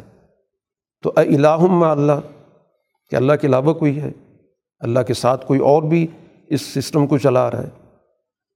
بل اکثر لا عالم اکثر کو تو اس چیز کا شعور ہی نہیں کہ ان چیزوں پہ غور کرے تیسرا سوال، کہ جب بھی کسی مشکل میں آتے ہو، اور یہ ان کی عملی زندگی سے اس کا تعلق ہے کہ جب استرار کی، مشکل کی حالت ہوتی، بے کسی کی حالت ہوتی، جس کو قرآن نے دوسری جگہ پر ذکر کیا کہ تم سمندر کا سفر اختیار کرتے ہو اور موجیں حملہ ہو جاتی ہیں، وسائل سارے ہاتھ سے نکل جاتے ہیں، تو اس وقت کس کو تم پکارتے ہو؟ اور اس وقت اگر تم اس صورت حال سے بچ جاؤ تو کون بچاتا ہے؟ یعنی اس وقت تمہاری زبان سے صرف ایک ذات کا نام نکل رہا ہوتا ہے ایک اللہ کا نام۔ تو جو یہ سارا سسٹم تو تمہیں بھول جاتا ہے جو تم نے بنا رکھا ہے۔ اور پھر کس نے تمہیں اس دنیا کے اندر ایک نسل کے بعد اگلی نسل کے نمائندے کے طور پر اس دنیا کے جو بھی وسائل ہیں، اس کا نظام اس نے پیدا کر دیا کہ ایک نسل یہاں پہ رہتی ہے، پھر وہ نسل دنیا سے چلی جاتی، پھر اگلی نسل آ جاتی ہے۔ تو یہ دنیا کے اندر ایک ہم نظام دیکھ رہے ہیں کہ نسل در نسل زمین پر لوگ آتے جا رہے ہیں۔ تو یہ کس نے پیدا کی ہے؟ قلیل ما تذکروں اس طرف تمہارا بہت کم دھیان ہے، سوچتے ہی نہیں ہوں چوتھا سوال یہ کیا گیا کہ یہ بتاؤ کہ جتنی اندھیرے ہوتے ہیں، ظلمتیں ہوتی ہیں، چاہے تم خشکی کا سفر کرتے ہو، سمندروں کا سفر کرتے ہو، تو وہاں پر کون تمہاری رہنمائی کرتا ہے؟ اور خاص طور پر اس دور کے اندر تو یہ سارا نظام ستاروں سے چلتا تھا۔ ستاروں سے راستے کا تعین کرتے تھے کہ ہم درست سمت میں جا رہے ہیں، یا ہم بھٹک گئے ہیں اور یہ ستارہ مشرق میں ہے، یہ مغرب میں ہے۔ تو اندھیروں میں تمہارے پاس کوئی ذریعہ نہیں ہوتا تھا کہ اپنے راستوں کا تعین کرو، چاہے خشکی کا سفر ہو یا سمندر کا ہو۔ اور سمندر کا تو آج بھی اسی طرح ہی ہے کہ راستوں کا تعین اسی چیز سے رات کو، کے وقت کیا جا رہا ہوتا ہے کہ ہم درست سمت میں جا رہے ہیں کہ نہیں۔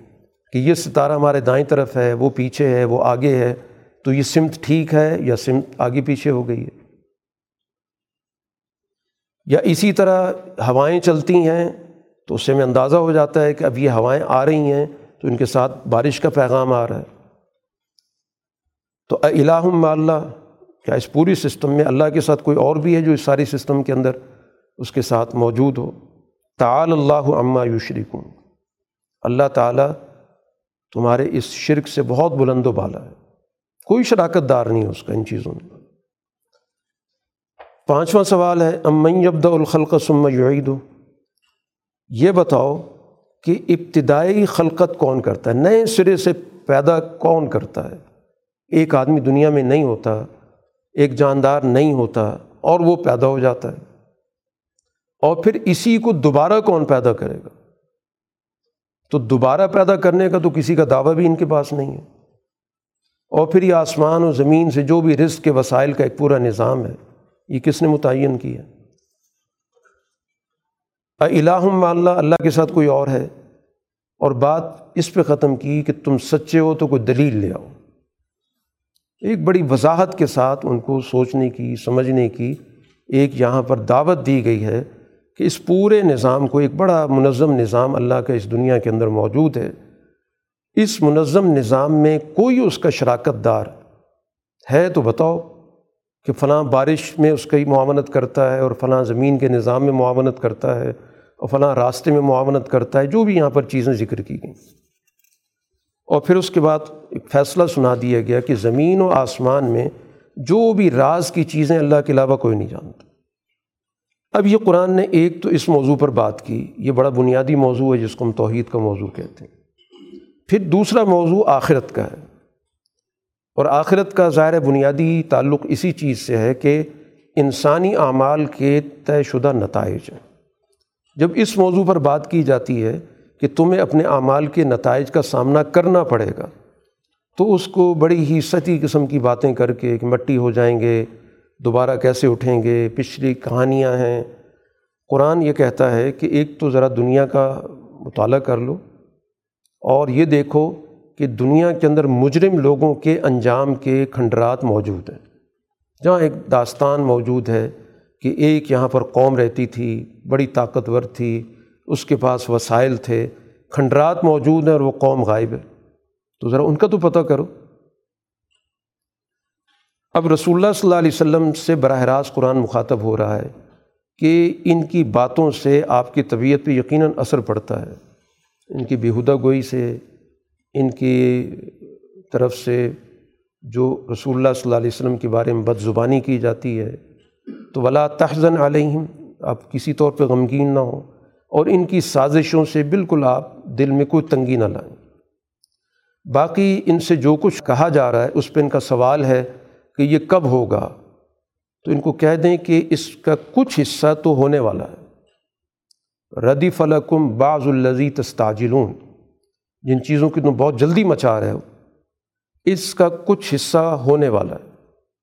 یعنی مستقبل قریب کے اندر سزائیں تمہارے سامنے آ رہی ہیں، تمہیں اپنے برے انجام کا پتہ چل جائے گا۔ اور باقی اللہ تعالیٰ نے چونکہ انسانوں پر بہت زیادہ وہ مہربان ہے اس لیے وہ موقع دیتا ہے۔ یہ اس وقت تمہیں ایک مہلت دے رکھی ہے۔ لیکن اکثریت اس موقع سے فائدہ نہیں اٹھاتی۔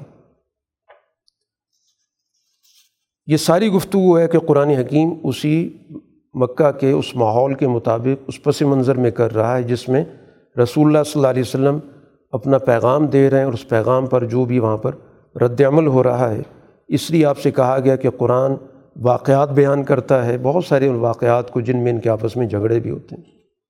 لیکن مقصد ان سب چیزوں کا ہدایت ہے اور اہل ایمان کو مستقبل کے حوالے سے پیغام رحمت دینا ہے۔ فتح وکل اللہ، آپ اپنے پورا اعتماد اللہ پر رکھیں۔ ان کا الحق المبین، آپ جس راستے پر ہیں، بالکل واضح ہے، سچ ہے۔ باقی اگر یہ توجہ نہیں دے رہے تو ان کو یوں سمجھیں جیسے یہ مردے ہیں۔ تو مردوں کو تو کوئی نہیں سنا سکتا۔ یا ان کو آپ بہرے سمجھیں تو بہرے کو تو آواز نہیں آتی، خاص طور پہ وہ بہرا جو پیٹھ پھیر کے جا رہا ہو۔ تو وہ کیا فائدہ اٹھائے گا؟ اسی طرح آپ کسی ایسے شخص کو جس نے اپنی آنکھیں بند کی ہوئی ہیں، آنکھوں سے محروم ہو چکا ہو، اس کو بھی آپ ظاہر رہنمائی نہیں دے سکتے، تو انہیں تو اپنی آنکھیں بند کر رکھی ہیں۔ کان بند کیے ہوئے ہیں، پیٹھ پھیر رکھی ہے، تو اب ایسی صورت میں تو ان کو ہدایت نہیں مل سکتی۔ ہدایت تو ملتی ہے جب کسی انسان کے اندر ہدایت کے حصول کا جذبہ موجود ہو، تقاضا موجود ہو۔ زبردستی تو اللہ نے کسی کو ہدایت نہیں دینی۔ تو اس لیے ان کے طرز عمل سے آپ کسی طور پر بھی دل گرفتہ نہ ہوں۔ باقی قرآن اس سورہ کے اختتام پر رسول اللہ صلی اللہ علیہ وسلم سے کہہ رہا کہ آپ اعلان کر دیں کہ ان نما عمر تو مجھے اس بات کا حکم ہے کہ میں اس گھر کے رب کی عبادت کروں، بیت اللہ وہاں پر موجود ہے، تو اس کی طرف اشارہ کر کے کہ ان آبودہ ربا حاضی البلدہ، یہ جو شہر ہے جس کو اللہ نے محترم بنایا ہوا میں اس کے رب کی بندگی کرتا ہوں۔ مجھے حکم ہے کہ میں صرف اللہ کا فرما بردار بنوں، اور مجھے حکم ہے کہ میں تمہارے سامنے قرآن پڑھ پڑھ کے سناؤں۔ میں ان تین کاموں پر پوری طرح عمل درآمد کر رہا ہوں۔ اب اس کے بعد اگر کوئی اس سے فیضیاب ہونا چاہتا ہے، رہنمائی لینا چاہتا ہے تو اپنا فائدہ ہوگا۔ نہیں لینا چاہتے تو انما انا من المنظرین میرا کام تو آگاہ کرنا ہے، خبردار کرنا ہے، برے نتائج سے آگاہ کرنا ہے۔ اور وقل الحمد للہ سیوری کم آیاتی فتعارف اللہ کی میں تعریف کرتا ہوں، ان قریب تمہیں وہ سارے علامات، ساری نشانیاں وہ دکھائے گا، پھر تم اس وقت دیکھو گے۔ لیکن اس وقت تک تمہارے پاس فیصلہ کرنے کا وقت ختم ہو چکا ہوگا۔ تو بہرحال یہ سورہ کے اندر جو مکہ مکرمہ کی جو صورت حال ہے، اس پس منظر میں اہل ایمان کو بھی اور اسی طرح مقابل طاقت کو یہاں پر مستقبل کے حوالے سے بتا دیا گیا کہ مستقبل کا نقشہ کیا بننے والا ہے۔ سورہ قصص کا آغاز فی کتاب کے تعارف سے ہے تاسیم مین دل کا آیات الکتاب المبین۔ نتل علیہ کا من نب موسا و فرعون بالحق لقومی یؤمنون۔ یہ مکی صورت ہے اور مکی صورت کا مضمون ہمارے سامنے واضح ہے۔ اس سورہ کا جو عنوان ہے قصص، ایک واقعہ۔ یہاں پر واقعہ ذکر کیا جا رہا ہے۔ اور یہ سارا واقعہ اس سورہ کے اندر موسا علیہ الصلاۃ والسلام کی گرد ہی گھوم رہا ہے۔ اور قرآن بنی اسرائیل کا واقعہ یا موسیٰ علیہ السلام کا واقعہ بار بار ذکر کرتا ہے، کیونکہ قرآن نے کہہ دیا کہ آپ کی جد و جہد جو مکہ مکرمہ کے اندر ہے، وہ اسی طرز پر ہے جس طرح موسیٰ علیہ السلاۃ والسلام کی جد و جہد ہے اس لیے آپ نے فرمایا کہ میری امت کا فرعون یعنی فرعون کی ٹائٹل سے آپ نے ابو جہل کا تعارف کرایا تو اس لیے قرآن کہتا ہے کہ ہم اہل ایمان کے لیے یہ واقعہ بیان کر رہے ہیں۔ یہ موسا اور فرعون کی جو کشمکش ہے کہ وہ اس سے مستقبل کے حوالے سے رہنمائی لیں اور ان واقعات کو گویا مستقبل کے لیے ایک اپنے لیے اس میں سبق تلاش کریں۔ سب سے پہلے تو اس نظام کا تعارف ہے کہ فرعون کس چیز کو کہتے ہیں۔ کہ فرعون محض کسی شخصیت کا نام نہیں ہے۔ یہ ایک کریکٹر کا کردار کا نام ہے کہ جس نے زمین کے اندر سرکشی کی اور وہاں کی سوسائٹی کو فرقوں میں، گروہوں میں، نسلوں میں تقسیم کی ایک کی سرپرستی کی اور دوسرے کو کمزور سے کمزور تر کیا یہاں تک کہ ان کے بچوں کو قتل کرنا شروع کر دیا۔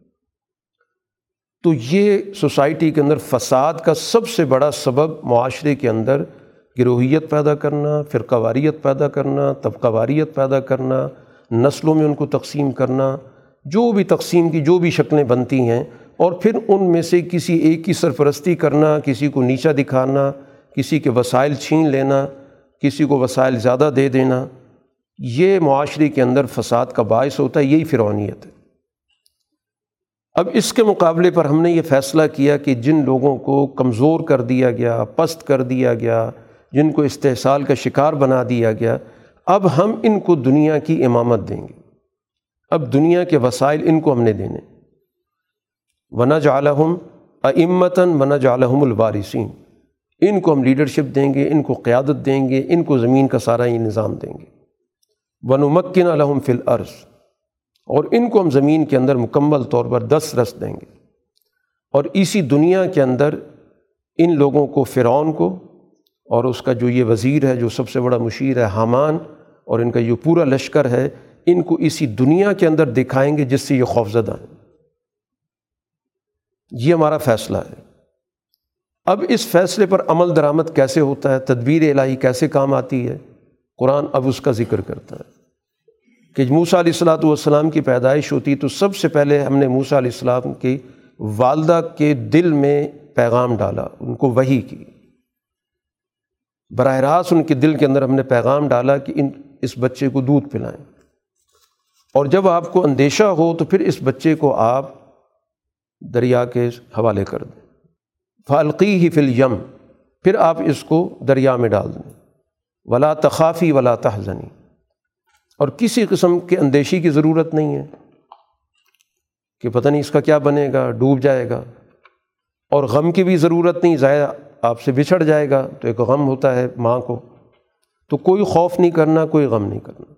اس کو ہم واپس لے کر آئیں گے، اور نہ صرف واپس لے کر آئیں گے، بلکہ اس کو ہم پیغمبر بنائیں گے۔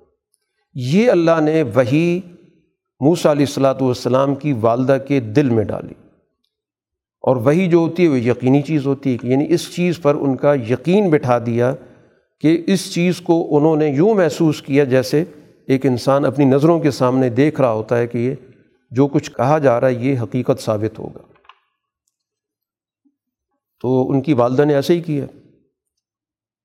ایک صندوق کے اندر ان کو رکھا اور دریا کے حوالے کر دی۔ تو قرآن کہتا ہے فل تقت آل و فرعون۔ یہ تدبیر الہی اس چیز کو کہتے ہیں کہ وہی فرعون جس نے اس ایک بچے کی وجہ سے ایک عرصے سے نسل کشی شروع کر رکھی تھی، وہی آل فرعون، وہی فرعون کی فیملی اس کو اٹھا لیتی ہے۔ اور نتیجہ کیا نکلنا تھا کہ اس بچے نے ہی اس سسٹم کا سب سے بڑا دشمن ثابت ہونا تھا۔ قرآن کہتا ہے کہ ظاہری طور پر فرعون نے بہت بڑی غلطی کی، حامان نے بھی غلطی کی۔ ظاہر ہے کہ جس سے خطرہ تھا، اسی کو اپنے آگوش میں لے کے بیٹھ گئے۔ اب اللہ تعالیٰ نے فرعون کی بیوی کے دل میں بھی ڈالا۔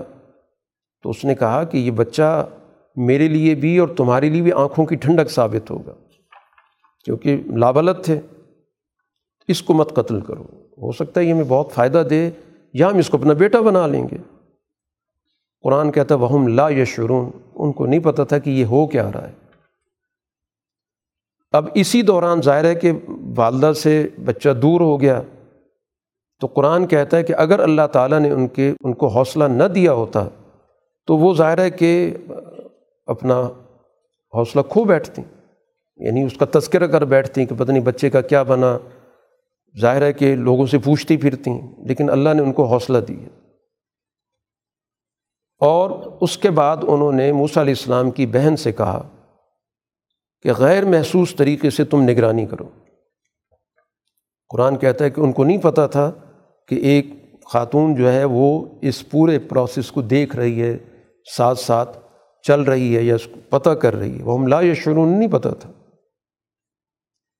اور موسا علیہ السلاۃ والسلام پر اللہ نے تمام خواتین کا دودھ قدرتی طور پر، تکوینی طور پہ حرام کر دیا۔ یعنی حرام سے مراد یہ کہ وہ نہیں پیتے تھے، کسی کا بھی دودھ نہیں پیتے تھے۔ یہ اللہ کا ایک نظام ہے۔ تو اس موقع پر موسیٰ علیہ السلام کی بہن بول پڑیں کہ حل عد کو میں اہل بیت؟ میں آپ کو ایک ایسے گھر والا بتاؤں کہ جو اس کی پوری دیکھ دیکھ بھال بھی کریں گے اور وہ اس کے ساتھ بڑی خیر خواہی کے ساتھ رہیں گے تو قرآن کہتا ہے، اس طرح ہم نے اس بچے کو اپنی ماں کے پاس واپس کر دی یہ ہے تدبیر الہی۔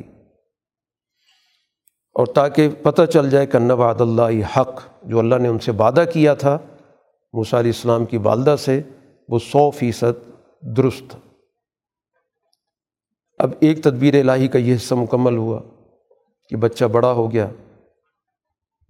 اسی نگرانی کے اندر، اسی نظام کے اندر قرآن کہتا ہے کہ آتینہ و حکمن و علما، اب اس بچے کو ہم نے سوجھ بوجھ دی، شعور دیا۔ اب یہ گرد و پیش کا مطالعہ کر رہا ہے کہ فرعون کے محل میں ہوتا کیا ہے، یہ کیا نظام چل رہا ہے۔ اس کو پتہ چل گیا کہ یہ مکمل طور پر ایک نسل پرستی کا نظام ہے، جس میں دو جماعتیں، ایک قبطی ہیں، ایک اسرائیلی ہیں۔ ان قبطیوں نے، اسرائیلیوں پر صدیوں سے سالہ سال سے ظلم روا رکھا ہوا ہے۔ اس چیز کا اس کو مکمل علم ہو گیا۔ اور وہ اس نتیجے پر پہنچا کہ اس نے بنی اسرائیل کی آزادی کی کوشش کرنی۔ چنانچہ ایک موقع پر بڑے ہو گئے، جیسے قرآن کہتا ہے باشور ہو گئے، حالات کو سمجھنے والے ہو گئے، چیزوں کا تجزیہ کرنے والے ہو گئے۔ تو اب ایک اور تدبیر الہی کام آتی ہے۔ کہ وہ ایک موقع پر شہر جاتے ہیں۔ اس وقت عام طور پہ کاروبار بند تھا۔ لوگ گھروں میں تھے۔ تو وہاں پر دو آدمی آپس میں لڑ رہے تھے۔ اور واضح طور پہ انہیں پتہ چل گیا کہ یہ میری جماعت کا ہے اور یہ دشمن جماعت کا ہے۔ گویا موسیٰ علیہ السلاۃ والسلام اس سوچ کے ساتھ وہاں پر موجود ہیں۔ ان کو پتہ چل رہا ہے کہ یہ میری جماعت کے لوگ ہیں اور یہ دشمن جماعت ہے۔ چنانچہ جو ان کی جماعت کا آدمی تھا، اس نے فریاد کی کہ یہ شخص مجھے مار رہے ظاہر وہ طاقتور بھی تھا، حکومت کا آدمی بھی تھا، تو وہ پیٹ رہا تھا۔ تو موسیٰ علیہ السلاۃ والسلام وہاں پر چھڑوانے پہنچے اور چھڑوانے کے لیے اس شخص کو جو قبتی تھا، فرعون کے فیملی کا تھا، اس کو فوقزہ، اسے زور سے مکہ مار دیا۔ فقضا علیہ، اس کی تو قضا آ گئی فوت ہو گیا۔ تو اس موقع پر خود ہی انہوں نے کہا، موسیٰ علیہ السلاۃ والسلام نے کہ یہ جو نتیجہ نکلا ہے، ظاہر ہے کہ یہ ان کا مطلوب ہی نہیں تھا، ان کا تو مقصد صرف ایک تعدیبی کام کرنا تھا کہ اس کو چھڑوائیں، کہ حاضہ من عملی شیطان اس میں شیطان کا کوئی عمل دخل ہے۔ اس لیے فوراً اللہ کی طرف رجوع کیا۔ تو اس لیے انبیاء علیہ الصلاۃ والسلام قبل از نبوت بھی باشور ہوتے ہیں، بابصیرت ہوتے ہیں، حقیقت پسند ہوتے ہیں، چیزوں کو دیکھ رہے ہوتے ہیں کہ یہ کام درست نہیں ہوا۔ اس لیے فوراً اللہ کی طرف رجوع بھی کیا۔ حالانکہ غیر ارادی کام تھا، اس میں کوئی منصوبہ نہیں تھا، کوئی ارادہ نہیں تھا کہ کسی کی جان لی جائے۔ لیکن بہرحال کسی درجے کے اندر تو اس میں کوتاہی ہوئی۔ اس لیے انہوں نے کہا رب انی ظلم تو نفسی۔ یہ میں نے اپنے ساتھ زیادتی کی ہے، اللہ مجھے بخش دے۔ اور آئندہ کے لیے اللہ سے وعدہ کیا کہ اللہ جو تم نے مجھ پر انعام کیا کہ مجھے اس دنیا کے اندر ایک آزاد ماحول کے اندر رکھا، ایک آزاد انسان بنایا۔ آئندہ میں کبھی بھی کسی بھی درجے میں، ابھی بھی میں نے کسی کی پشت پناہی نہیں کی، آئندہ بھی میں نے کسی مجرم کی پشت پناہی تو نہیں کرنی۔ کہ میں مجرم کا تو ساتھ کبھی بھی نہیں دوں گا۔ اب ظاہر ہے کہ جو ایک صورت حال ہوتی ہے، ایک فطری صورت حال کہ اب حکمران خاندان کا ایک آدمی مرا ہے، تو یقیناً حکمران بیٹھیں گے کہ کس وجہ سے ہوا، دوسرا فریق کون تھا، کس نے یہ سارا عمل کیا؟ تو خائفن یترقب، جو انسان فطری طور پر اسے ایک خوف ہوتا ہے اور دیکھ بھی رہا ہوتا ہے کہ کیا ہونے لگا ہے۔ تو اگلے دن اسی طرح کا پھر ایک منظر تھا۔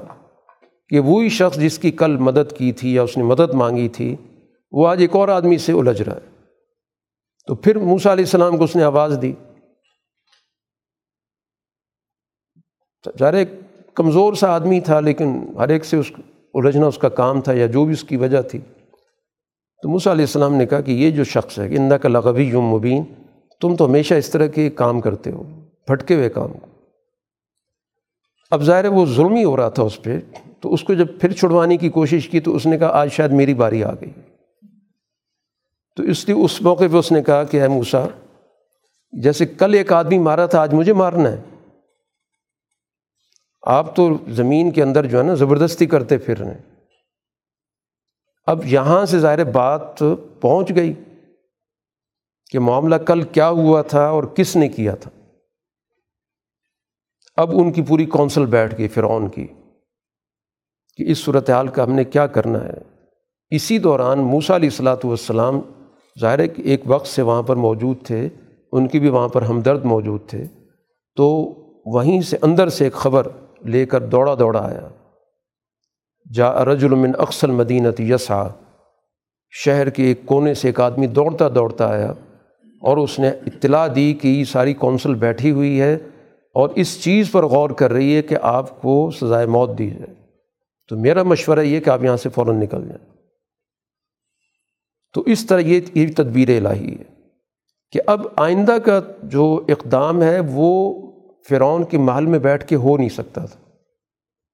اس لیے اللہ تعالیٰ نے وہاں سے ایک نکالنے کا اپنا ایک اس کا اپنا نظام ہے کہ وہاں سے کس طرح نکلنا تھا انہوں نے۔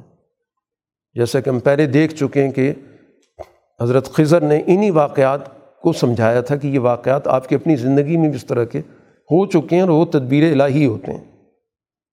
اب یہاں سے موسیٰ علیہ السلاۃ والسلام نکل پڑتے ہیں۔ اب یہ ساری چیزیں جو بتائی جا رہی ہیں، یہ رسول اللہ صلی اللہ علیہ وسلم کی جو حیات ہے، اس کے اندر بھی اس طرح کی کئی چیزیں مل رہی ہیں، جھلکیاں مل رہی ہیں کہ آپ کو بھی ایک وقت مکہ سے جانا پڑے گا۔ جس طرح کہ موسیٰ علیہ السلاۃ والسلام کو وہاں سے نکلنا پڑا تھا۔ چنانچہ مدین کا رخ کیا۔ اللہ سے دعا بھی کی کہ ہمیں مجھے سیدھا راستہ دکھا۔ جب مدین پہنچتے ہیں تو وہاں پر انہوں نے ایک جگہ دیکھا کہ کئی لوگ اکٹھے ہیں، جمع ہیں، ایک کنویں پر پانی نکال رہے ہیں اور پانی پلا رہے ہیں اپنے جانوروں کو۔ تو وہیں پر دیکھا کہ دو خواتین ایک طرف الگ تھلگ کھڑی ہیں اپنا ریوڑ لے کے۔ جب موسیٰ علیہ السلاۃ والسلام کی زندگی کے اندر خواتین کا بڑا اہم رول ہے۔ یعنی ان کی ساری جد و جہد کے اندر ان کی والدہ کا رول ابھی ہمیں ہمارے سامنے آیا، ان کی بہن کا آ گیا فرعون کی بیوی کا آ گیا، اور پھر اب یہ دو خواتین آ گئیں۔ تو ان سے پوچھتے ہیں کہ تمہارا معاملہ کیا ہے؟ حالانکہ خود مسافر ہیں، اس ماحول سے ان کا کوئی تعلق بھی نہیں ہے۔ لیکن فطری طور پر ایک پیغمبر کے اندر ہمدردی ہوتی ہے۔ کہ یہ جو دو خواتین الگ تھلگ کھڑی ہیں، تو اس کا مطلب یہ کہ ان کا کوئی معاملہ ہے کہ یہاں پر اس پانی پلانے کے معاملے کے اندر ان کو، ان کا کوئی حق نہیں مل رہا، کوئی مسئلہ ہے۔ تو یہ گویا کہ ایک حساس سوچ اسی طرح ہوتی، کہ گرد و پیش پہ اس کی نظر ہوتی۔ حالانکہ اس طرح کے واقعے میں کوئی اور آدمی ہوتا تو اس کو تو اپنی جان کی پڑی ہوئی ہوتی، کہ اپنی نہ بیڑ ہوں لیکن یہ یہاں پر دوسروں کے لیے سوچ رہے ہیں۔ تو پوچھا تمہارا معاملہ کیا ہے؟ تو اس پہ انہوں نے بتایا کہ ہم اپنے جانوروں کو اس وقت پانی پلاتے ہیں جب یہ سارے لوگ چلے جاتے ہیں۔ جو بچا کچا پانی ہوتا ہے اپنے جانوروں کو پلاتے ہیں۔ اب باقی ظاہر پانی نکالنا ایک اچھی خاصی محنت کا کام ہے۔ تو ظاہر ان خواتین کی بس کی چیز نہیں تھی۔ تو اس کا بھی جواب دے دیا کہ ہمارے جو باپ ہیں بہت بوڑھے ہو گئے ہیں۔ ظاہر وہ یہ کام کر نہیں سکتے تو اب یہ ذمہ داری ہم پر آ گئی۔ تو گویا وہ معاشرے کے اندر عملی ذمہ داریاں جو سوسائٹی کے حوالے سے ہوتی ہیں، معاشی ذمہ داریاں بھی آپ ان کو کہہ سکتے ہیں، یہ خواتین اس کو پورا کر رہی ہیں۔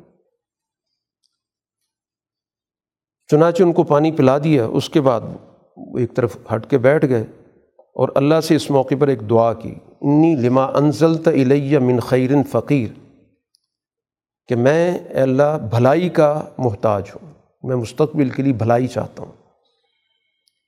کیونکہ جس جگہ سے وہ ہو کے آ رہے ہیں، وہاں پر ظاہر ہے کہ انہوں نے دیکھا حالات بہت خراب تھے۔ مسلسل وہاں پہ نسل کشی ہو رہی تھی۔ تو اسی پس منظر میں اللہ سے ان نے دعا کی ہے۔ یہ نہیں کہ اپنی ذات کے لیے دعا کی کہ میں مسافر ہوں، پانی نہیں مل رہا، کھانا نہیں مل رہا، اے اللہ کہیں سے کھانا بھیج دے۔ ایک نبی کی اس طرح کی سوچ نہیں ہوتی۔ نبی تو ظاہر ہے کہ بڑے معاملات پہ سوچتا ہے۔ تو اس لیے یہ جو دعا ہے، یہ اپنی قوم کو ذہن میں رکھ کر کہ میں اس کی بھلائی کا محتاج ہوں کہ ان کے ساتھ کوئی بھلائی کا معاملہ ہو۔ اس کے لیے وہ سوچ بچار کر رہے ہیں کہ میں تو وہاں سے نکل آیا ہوں۔ تو اب اس کے لیے کیا صورت حال ہوگی؟ کس طرح وہاں پہ حالات بہتر ہوں گے؟ اس کے لیے اللہ سے ان نے دعا کی ہے۔ بہرحال اسی دوران ان دو بچیوں میں سے قرآن کہتا ہے، ایک آ گئی الستحیا وہ جیسے خاتون چلتی ہے، حیا کے ساتھ وہ آئی۔ اور کہا کہ والد آپ کو بلا رہے ہیں کیونکہ آپ نے ہمارے ساتھ جو حسن سلوک کیا، اس کا وہ کو بدلہ دینا چاہتے ہیں۔ بہرحال ان کے گھر پہنچ گئے، واقعہ بیان ہوا کہ کون ہے، کہاں سے آئے۔ تو اس پر پھر انہوں نے کہا، قرآن نے یہاں نام کا ذکر نہیں کیا، روایات میں کہا جا رہا ہے کہ حضرت شعیب علیہ السلام تھے۔ ان تسلی دی، لا تخف، آپ خوف زدہ نہ ہوں، آپ ظالموں سے بچ چکے ہیں۔ اس موقع پر یہ اس گفتگو ظاہر کسی اور موضوع پہ چل پڑی تھی۔ تو اس بچی نے اپنے والد کو توجہ دلائی کہ انہوں نے ہمارے ساتھ حسن سلوک کیا، ان کو آپ کوئی چیز دیں تو صحیح۔ ان خیر منستہ جرت القبی الامین۔ کیونکہ ان کے اندر دو صفات ہمارے سامنے آئی ہیں۔ ایک تو یہ کام کرنے کی صلاحیت رکھتے ہیں، طاقتور آدمی ہیں۔ ظاہر ہے کہ انہوں نے اکیلا وہاں سے پانی نکالا ہے۔ اور دوسرے امانت دار انہوں نے کوئی اس پہ کوئی لین دین نہیں کیا، کوئی بھاؤ تاؤ نہیں کیا، کوئی اور بات نہیں کی۔ تو اس لحاظ سے بہت امانت دار کردار کے مالک ہیں۔ تو اس لیے آپ ان کے ساتھ جو بھی ہمارے ساتھ نے تعاون کیا، اس کے بدلے میں آپ انہیں کچھ دیں۔ تو اس موقع پر حضرت شعیب علیہ السلام نے ایک فیصلہ کیا کہ ظاہر ہے کہ اگر اس صلاحیت کا یہ شخص ہے اور ظاہر بھانپ گئے ہوں گے مستقبل کے حوالے سے کہ قوی بھی ہے یعنی چیزوں کو سنبھال بھی سکتا ہے، اور اس وقت ظاہر فیملی کو ضرورت بھی ہے کہ ایک طاقتور آدمی ان کے پاس ہو باصلاحیت بھی ہو اور با اعتماد بھی ہو۔ تو پھر انہوں نے وہاں پر اس رشتے کی پیشکش کی کہ ان دو بچیوں میں سے ایک بچی کا میں آپ سے نکاح کرنا چاہتا ہوں۔ لیکن آٹھ سال آپ کو یہاں رہنا ہوگا، یہ جو ریوڑ ہے، اس کی دیکھ بھال آپ کے ذمہ ہوگی۔ یعنی یوں کہہ لیں آج کی زبان میں کہ یہ اس نکاح کا مہر ہے۔ اور اگر آپ دس سال اپنی مرضی سے رہیں تو ہمیں بہت اچھی بات ہوگی، لیکن آٹھ سال کی پابندی ہوگی۔ تو اس پہ ان نے کہا ظال کا بہنی و بینک، ٹھیک ہے، یہ ایک معاہدہ نکاح ہو گیا۔ اور یہ بھی ان نے کہہ دیا کہ جو بھی مدت نہیں میرے پاس آپشن رہے گا کہ میں آٹھ سال یہاں رہتا ہوں یا دس سال، تو جو بھی میں فیصلہ کروں گا تو اس پہ کسی قسم کا کوئی سوال نہیں ہوگا۔ تو اب آٹھ سال کے بعد یہ سفر ہوتا ہے۔ تو رسول اللہ صلی اللہ علیہ وسلم بھی مدینہ سے آٹھ سال کے بعد مکہ فتح کرنے کی طرف آئے تھے۔ تو بہت ساری چیزیں گویا کہ واقعے کے اندر پیغامات موجود ہوتے ہیں۔ اس لیے قرآن واقع بطور واقعے کی نہیں ذکر کر رہا۔ اب جب مدت پوری ہوئی تو ذہن کے اندر وہ چیز موجود ہے موسیٰ علیہ السلام کی کہ میری قوم غلام ہے اور میں نے اس کے لیے کچھ کرنا ہے۔ اب دن کا سفر نہیں کیا کیونکہ ظاہر ہے وہ تو تلاش میں ہے۔ سوچا یہ کہ رات کا سفر کریں رات و رات میں کسی طرح خفیہ طریقے سے وہاں پہنچ جاؤں۔ لیکن اللہ کا اپنا ایک نظام ہے، راستے میں ان کو نبوت مل جاتی ہے کہ اللہ تعالیٰ کی طرف سے وہاں پر رات کا سفر کر رہے ہیں۔ تو روشنی کی بھی ضرورت ہے، ٹھنڈک بھی ہے۔ تو دور سے انہوں نے آگ دیکھی، جو حقیقت میں آگ نہیں تھی۔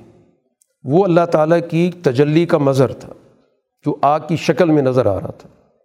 تو وہ تجلی ایک درخت پہ اس کا ان نے مظاہرہ دیکھا کہ درخت بھی ہے اور آگ بھی ہے یعنی آگ اس کو جلا نہیں رہی۔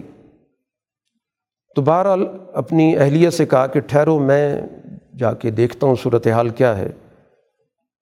انی آنس تو نارا، کہ میں جا کے کوئی آگ کا پتہ کرتا ہوں۔ اس کو لے کے آتا ہوں، یا تو وہاں پر مجھے کوئی آدمی نظر آ جائے گا، کیونکہ جہاں آگ جل رہی تو اس کا مطلب وہاں کوئی خاندان ہے یا کوئی بستی ہے، تو راستے کا پتہ چل جائے گا کہ کس طرف سے جانا ہے۔ اور نہیں تو دوسری صورت یہ ہے کہ آگ کا کوئی انگارہ لے آؤں گا، ہماری ضرورت ہے راستے میں۔ لال لکم تستلون، کیونکہ سردی ہے، تو لہٰذا اس انگارے کو تاپو سے جو گرمی حاصل کرنی ہے۔ تو وہیں پر اللہ تعالیٰ کی طرف سے ان کو پیغام ملتا ہے، یا موسا انی ان اللہ رب العالمین۔ کہ وہ تجلی گویا کہ اللہ کی طرف سے تھی اور پیغام تھا کہ میں اللہ ہوں اور اس کے بعد پھر وہ نشانی کے طور پہ ان سے کہا گیا کہ اپنا عصا پھینکو اور وہ جو علامت اللہ تعالیٰ کی طرف سے معجزے کی ان کو دی گئی۔ اور نبوت کا منصب سونپ کے یہ بھی کہہ دیا گیا کہ اب آپ نے جانا ہی فرعون کی طرف ہے۔ یعنی وہ جو ان کے اندر ایک اندیا موجود تھا اسی چیز کو اب باقاعدہ مشن میں تبدیل کر دیا گیا۔ اب یہ الہی مشن بن گیا۔ اس سے پہلے ظاہر ہے کہ وہ اپنے طور پر چیزوں کو سوچ رہے تھے۔ تو انبیاء علیہ الصلاۃ والسلام قبل از نبوت بھی یعنی اعلان نبوت سے پہلے بھی، وہ گویا اسی راستے کے لیے ہی سوچ رہے ہوتے ہیں جس کے لیے اللہ تعالیٰ نے ان کی بیست کرنی ہوتی ہے۔ اور یہ پیغام الہی آ کر اس کے لیے ایک راستہ بتا دیتا ہے کہ اس کام کو آپ نے کیسے کرنا ہے۔ تو جذبہ پہلے سے ان کے اندر موجود ہوتا ہے۔ ایسا نہیں ہوتا کہ کوئی نبی بالکل صاف دماغ بیٹھا ہو، اس کے ذہن میں کوئی خیال نہ ہو، کوئی منصوبہ نہ ہو، مستقبلی کی کوئی حکمت عملی نہ ہو، گرد و پیش پہ اس کی کوئی نظر نہ ہو، اور یکا یک اس کے دل میں پیغام ڈال دیا جائے کہ یہ کام کرو۔ ایسا کبھی نہیں ہوتا۔ جیسے رسول اللہ صلی اللہ علیہ وسلم پہلے سے ان مظلومین کی حمایت میں ایک معاہدہ کر چکے ہیں۔ حلف الفضول کے آپ بڑے سرگرم ممبر ہیں۔ اس کے مطابق پھر آپ مظلوموں کی مدد بھی کرتے ہیں، ظالموں کے پاس جاتے ہیں، ان کے حقوق دلواتے ہیں۔ تو پہلے سے گویا کہ اس مشن کے اندر آپ سرگرم عمل ہوتے ہیں۔ پہلے اپنی فطرت سلیمہ کے اساس پر ہوتے ہیں اور اس کے بعد پھر باقاعدہ اللہ کا ایک مشن ان کے پاس آ جاتا ہے۔ تو اسی طرح موسیٰ علیہ السلاۃ والسلام کو اللہ نے یہ مشن سونپا۔ اس پر پھر ظاہر ہے کہ ان کے جو تحفظات تھے وہ اللہ کے سامنے انہیں رکھے۔ کہ میں تو ان کا ایک آدمی میرے ہاتھ سے قتل ہو چکا ہے، تو میرے ساتھ میرے بھائی کو آپ بھیجیں کیونکہ وہ بات بڑی مؤثر کر سکتے ہیں۔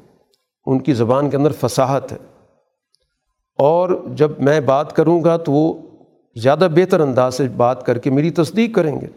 کیونکہ اکیلے میں جاؤں گا تو جھٹلا دیں گے۔ تو اللہ نے کہا کہ ٹھیک ہے، بطور مددگار کے وہ آپ کے ساتھ ہوں گے۔ تو ایک اجتماعی مشن گویا کہ ایک ان کو دے دیا گیا۔ ایک وفد کی صورت میں یہ یہاں سے روانہ ہوا۔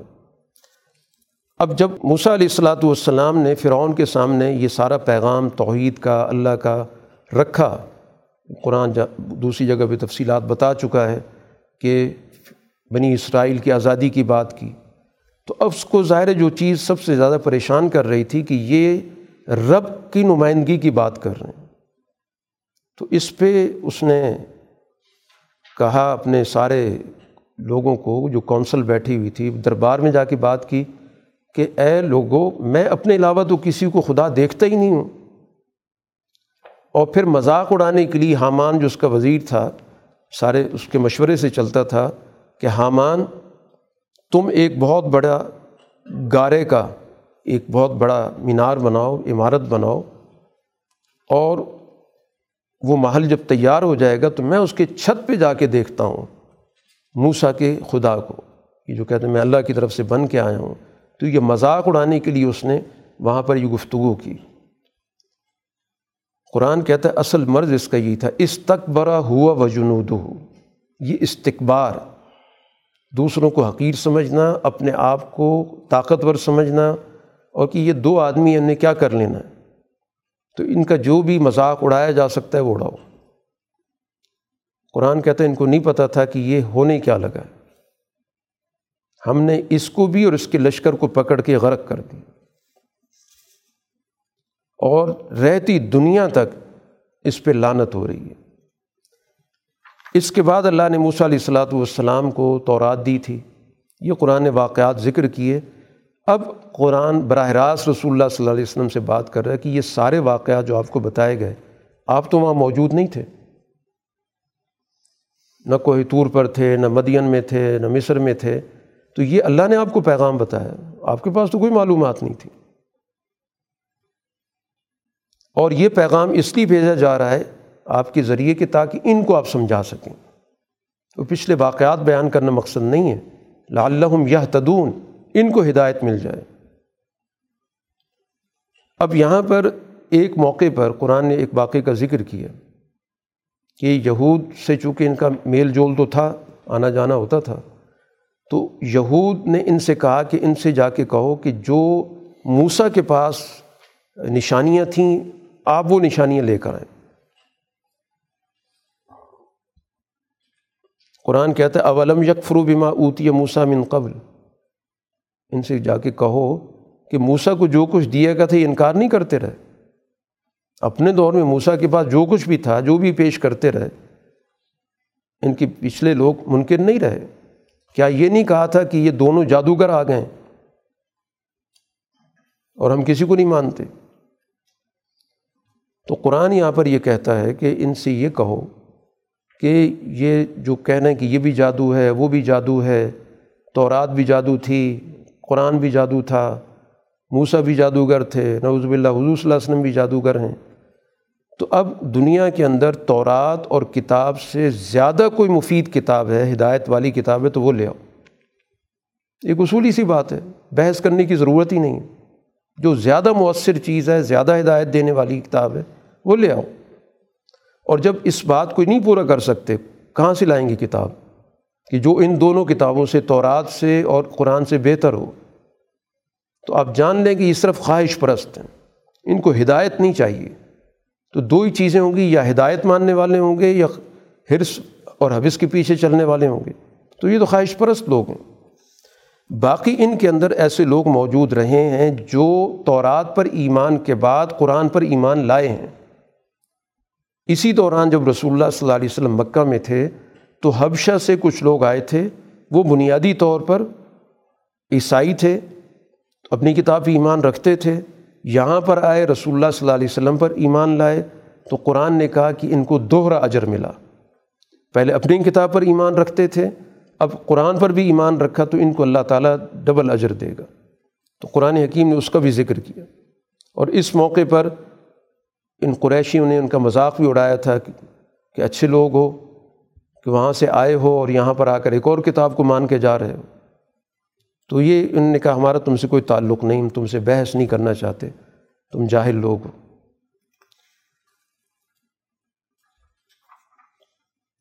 قرآن حکیم اس صورح کے اختتام پر موسا علیہ السلاۃ والسلام کی قوم کا ایک اور کردار ذکر کرتا ہے، اور یہ کردار ہے قارون کا۔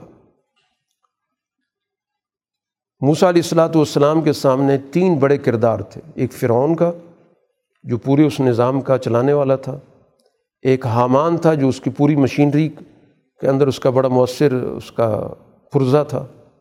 اور تیسرا یہ قارون تھا جو تھا بنیادی طور پر بنی اسرائیل سے، لیکن مفاد پرستی میں آ کر اور دولت جمع کرنے میں آ کر فرعون کے نظام کا حصہ بنا ہوا تھا۔ اس لیے قرآن کہتا ہے، ان قارون کانا من قومی موسا کہ قارون بنیادی طور پر تو موسا کی قوم میں سے تھا۔ لیکن اپنی قوم کا یہ غدار تھا فباغا علیہم۔ بجائے اپنے قوم کا ساتھ دینے کے، وہ سسٹم کا یہ ساتھی تھا۔ اب اس کے پاس یقیناً وسائل بہت تھے۔ اتنے وسائل تھے، قرآن کہتا ہے کہ اس کے پاس اتنے خزانے تھے کہ ان خزانوں کی کنجیاں اٹھانے کے لیے بھی طاقتور لوگوں کی ایک جماعت تھی۔ اب خزانے کتنے ہوں گے؟ اندازہ ہو سکتا ہے۔ کہ صرف ان کی چابیاں سنبھالنے کے لیے طاقتور لوگوں کی پوری ایک جماعت تھی۔ اس کو کہا گیا، اس قال لہو قوم لاتفرح موسا علیہ السلاۃ والسلام کے جو تربیت یافتہ لوگ تھے، ان میں سے کچھ لوگوں نے اسے سمجھایا کہ لا تفرح، یہ اطراء مت، یہ تم ان پہ اطراتے پھر رہے ہو۔ کہ میں بہت بڑا دولت مند ہوں، مالدار ہوں، خزانہ دار ہوں اور باقی لوگ تو یہ قلاش، مفلس قسم کے لوگ ہیں۔ تو یہ اطراء مت، اللہ تعالیٰ کو اترانے والے لوگ نہیں پسند۔ اب تمہیں کیا کرنا چاہیے؟ ایک تو یہ کام یہ کرو کہ جو کچھ اللہ تعالیٰ نے تمہیں دیا ہے، اس سے تمہیں اپنی آخرت کی سوچ اختیار کرنی چاہیے۔ ان وسائل کو خرچ کرو اور آخرت کا تصور اپنے اندر پیدا کرو، یقین پیدا کرو کہ میں ان وسائل کو اس دنیا میں ضرورت مندوں پہ خرچ کرتا ہوں اور اس کے بدلے میں اللہ سے آخرت کی کامیابی چاہتا ہوں۔ اس دنیا میں جو تمہارا حصہ بنتا ہے، اسے مت بھولو، یہ دو۔ اور جس طرح اللہ نے تمہارے ساتھ اس دنیا میں ایک سہولت پیدا کر دی، اچھائی کی ہے تو لوگوں کے ساتھ اچھائی کرو۔ اور ان وسائل کو روک کر فساد مت مچاؤ۔ اب یہ اس سے گفتگو اس کو سمجھانے والی کی گئی۔ جواب اس کا کیا؟ ان نما اوتی تو اعلیٰ علم عندی۔ کہ یہ جو کچھ بھی مجھے ملا ہوا ہے، میں اس فیلڈ کا بڑا ماہر آدمی ہوں۔ میں کمانا جانتا ہوں کہ کس طرح کمایا جاتا ہے، کیسے وسائل جمع کیے جاتے ہیں، کس طرح لوگوں کی کمزوریوں سے فائدہ اٹھایا جاتا ہے، کیسے ان کو کم سے کم لوگوں کو اجرت دے کر ان سے زیادہ سے زیادہ مفادات اٹھائے جاتے ہیں، یہ ایک علم ہے، جس کو ہم کہتے ہیں معاشیات کا علم ہے۔ تو معاشیات کا علم یہی ہوتا ہے کہ کس طرح آپ زیادہ سے زیادہ لوٹ سکتے ہیں، کس طرح دوسرے کو زیادہ سے زیادہ بیوقوف بنا سکتے ہیں، کس طرح اپنی چیز کو سونا بنا کر بیچ سکتے ہیں۔ اور دوسری کی چیز کو کس طرح ریت بنا کر اس سے لے سکتے ہیں۔ تو اس، یہ میرے پاس ایک ہنر ہے۔ تو میں تو اس کو استعمال کرتا ہوں۔ اس کے ذریعے میں نے یہ وسائل جمع کیے ہیں۔ قرآن نے یہاں پر کہا کہ کیا اس کو تاریخ کا نہیں پتہ یہ تاریخ میں اس سے بھی بڑے بڑے لوگ گزرے ہیں۔ جن کے پاس طاقت بھی تھی، جن کے پاس زیادہ وسائل تھے، اس سے بھی بڑے لوگ گزرے ہیں۔ ان کا انجام کیا ہوا؟ بلا یوس الجنوب المجرمون۔ ایسی صورت میں تو ان سے پوچھا بھی نہیں گیا۔ فوراً ہی سزا سنا دی گئی۔ اب ایک دن پھر یہ آخری اس کا دن آتا ہے کہ پورے لاؤ لشکر کے ساتھ، وسائل کے پورے اہتمام کے ساتھ، نمائش کے ساتھ وہ نکلتا ہے تاکہ لوگوں پر اس کی دولت کا روپ قائم ہو۔ اب ظاہر جو کمزور لوگ ہوتے ہیں، وہ اس کو دیکھ کے کہنے لگے کہ کاش ہمارے پاس بھی ایسا کر و فر ہوتا۔ اس طرح کے ہمارے پاس بھی وسائل ہوتے، بڑے نصیب والا آدمی۔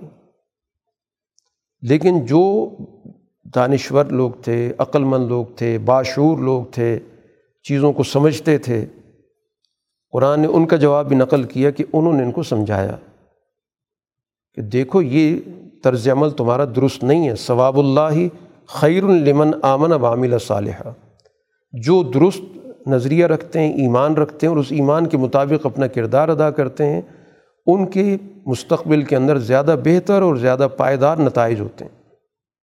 لیکن اس کے لیے بہت زیادہ ثابت قدمی چاہیے، بہت زیادہ حوصلہ چاہیے، اس کے لیے صبر چاہیے۔ جلد باز لوگ تو اس طرح نتائج تک نہیں پہنچ سکتے۔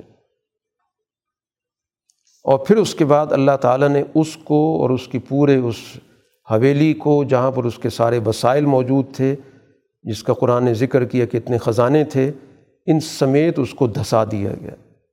اور پھر کوئی جماعت اس کی مدد کو نہیں پہنچی۔ یعنی وہی جماعت جو توفیلی کے طور پہ اس کے ساتھ موجود ہوتی تھی، اس کے خزانوں کی حفاظت کرتی تھی، کوئی جماعت اس کی تعاون کے لیے نہیں پہنچی۔ اب ان لوگوں کو جن کے سامنے یہ سارا انجام آیا، جو کل کہہ رہے تھے کہ بڑے نصیب والا آدمی ہے، بڑے اس کے پاس وسائل ہیں، کاش ہمارے پاس بھی ہوتے۔ تو آج ان کی آنکھیں کھلیں کہ یہ جو کسی کے پاس وسائل ہوتے ہیں، یہ نصیب کا مسئلہ نہیں ہوتا۔ یہ تو اللہ تعالیٰ کی طرف سے اس دنیا کا ایک نظام ہے کہ ان کے اوپر ایک بہت بڑی ذمہ داری ڈالی جاتی ہے کہ یہ وسائل کمزوروں کو منتقل کرو۔ یہ اس لیے نہیں ہوتے کہ اس کی وجہ سے لوگوں کے سامنے اپنا اثر و رسوخ جمایا جائے، اس کی بنیاد پر لوگوں کے ذہنوں پر مسلط ہوا جائے، اس کے ذریعے حکومت کی جائے، اس کے ذریعے لوگوں کو اپنا غلام بنایا جائے، یہ تو اس لیے نہیں ہوتے۔ یہ تو آج ہمیں سمجھ میں آیا۔ یہ تو اللہ کے ہم پہ احسان ہے کہ اگر ہم اس کی جماعت کا حصہ ہوتے، تو آج ہم بھی اسی کے ساتھ اس برے انجام سے دو چار ہوتے۔ اور اختتام پہ قرآن نے ایک بڑی اصولی بات کی کہ یہ جو آخرت کی کامیابی ہے اس کے جو اعمال کے نتائج ہیں، یہ اعمال سے ہم آہنگ ہوتے ہیں۔ نتائج اعمال سے جڑے ہوئے ہیں۔ جیسا عمل ہے، ویسا نتیجہ ہوگا۔ جو لوگ دنیا کے اندر جبر کرتے رہے، دنیا کے اندر تکبر کرتے رہے، دنیا کے اندر طبقات قائم کرتے رہے، دنیا کے اندر استحصال کرتے رہے، لوٹتے رہے، فساد کرتے رہے، ان کے لیے آخرت نہیں ہے۔ اگر آخرت چاہیے تو پھر ان رویوں سے بچنا ہوگا اور اسی چیز کو قرآن نے تقوے سے تعبیر کیا۔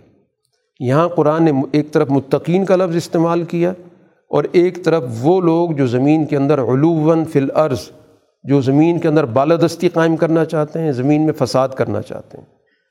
تو متقی ان کو کہا گیا جو زمین کے اندر انصاف قائم کرتے ہیں، جو زمین کے اندر امن قائم کرتے ہیں۔ جو زمین کے اندر اپنی بالادستی کی بجائے مساوات کا نظام قائم کرتے ہیں۔ یہاں قرآن بالکل واضح طور پر متقی جماعت کا اس جماعت کے مقابلے پر ذکر کیا۔ تو اسی وجہ سے جو بار بار متقی کے مفہوم میں عدل و انصاف کی بات آتی ہے وہ قرآن اسی چیز کی طرف اشارہ کر رہا ہے کہ ولاقبۃ للمتقین، کہ جو اچھا انجام ہے وہ اس جماعت کا ہے جس کے اندر تقوی ہوگا۔ یعنی جس کے اندر تکبر نہیں ہوگا، جس کے اندر وسائل پر قبضے کی سوچ نہیں ہوگی، جو طبقہ واریت کی طرف نہیں جائے گی، جو سوسائٹی کے اندر عدل قائم کرے گی، جو سوسائٹی کے اندر امن قائم کرے گی، جو فساد کو ختم کرے گی اچھا انجام اس کا ہے۔ اور اس کے بعد پھر رسول اللہ صلی اللہ علیہ وسلم سے یہ کہا جا رہا ہے، یہ بالکل آخری جب آخری دن تھے آپ کے مکہ مکرمہ سے آپ جانے والے تھے، تو ظاہر ہے کہ آپ کے دل پر اس چیز کا بڑا بوجھ تھا۔ چنانچہ روایات میں موجود ہے کہ جب رسول اللہ صلی اللہ علیہ وسلم ہجرت کے لیے نکلے تو آپ نے مکہ کی طرف رخ کر کے بہت ہی دلگیر انداز میں کہا کہ میں تمہیں چھوڑنا نہیں چاہتا تھا، لیکن ان لوگوں نے مجھے مجبور کر دیا۔ تو رسول اللہ صلی اللہ علیہ وسلم کی ظاہر ہے کہ دل کی کیا کیفیت ہوگی، اس کا اندازہ کیا جا سکتا ہے۔ تو اس موقع پر اللہ نے کہا، ان الزی فرض علیہ کل قرآن لراد کا علامات کہ جس ذات نے آپ پر یہ قرآن نازل کیا ہے، وہ آپ کو اس طرف واپس لے کر آئے گا۔ وہ لوٹا کے لائے گا آپ کو اس جگہ پر۔ تو اس لیے یہ رسول اللہ صلی اللہ علیہ وسلم کی کوئی مستقل یہاں سے جانے کا عمل نہیں ہے۔ اللہ آپ کو لوٹا کے لائے گا اور چنانچہ رسول اللہ صلی اللہ علیہ وسلم فاتحانہ انداز سے آٹھ سال کے بعد واپس آئے۔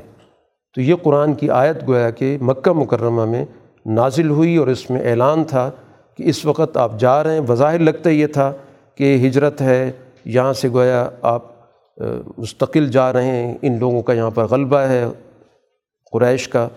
تو اس کے مقابلے پر آپ کی طاقت کچھ بھی نہیں ہے۔ لیکن قرآن نے اس موقع پر اعلان کر دیا قربی عالم من جا ابل ہدا امن وفی ضلال مبین تیرے رب کو اچھی طرح پتہ ہے۔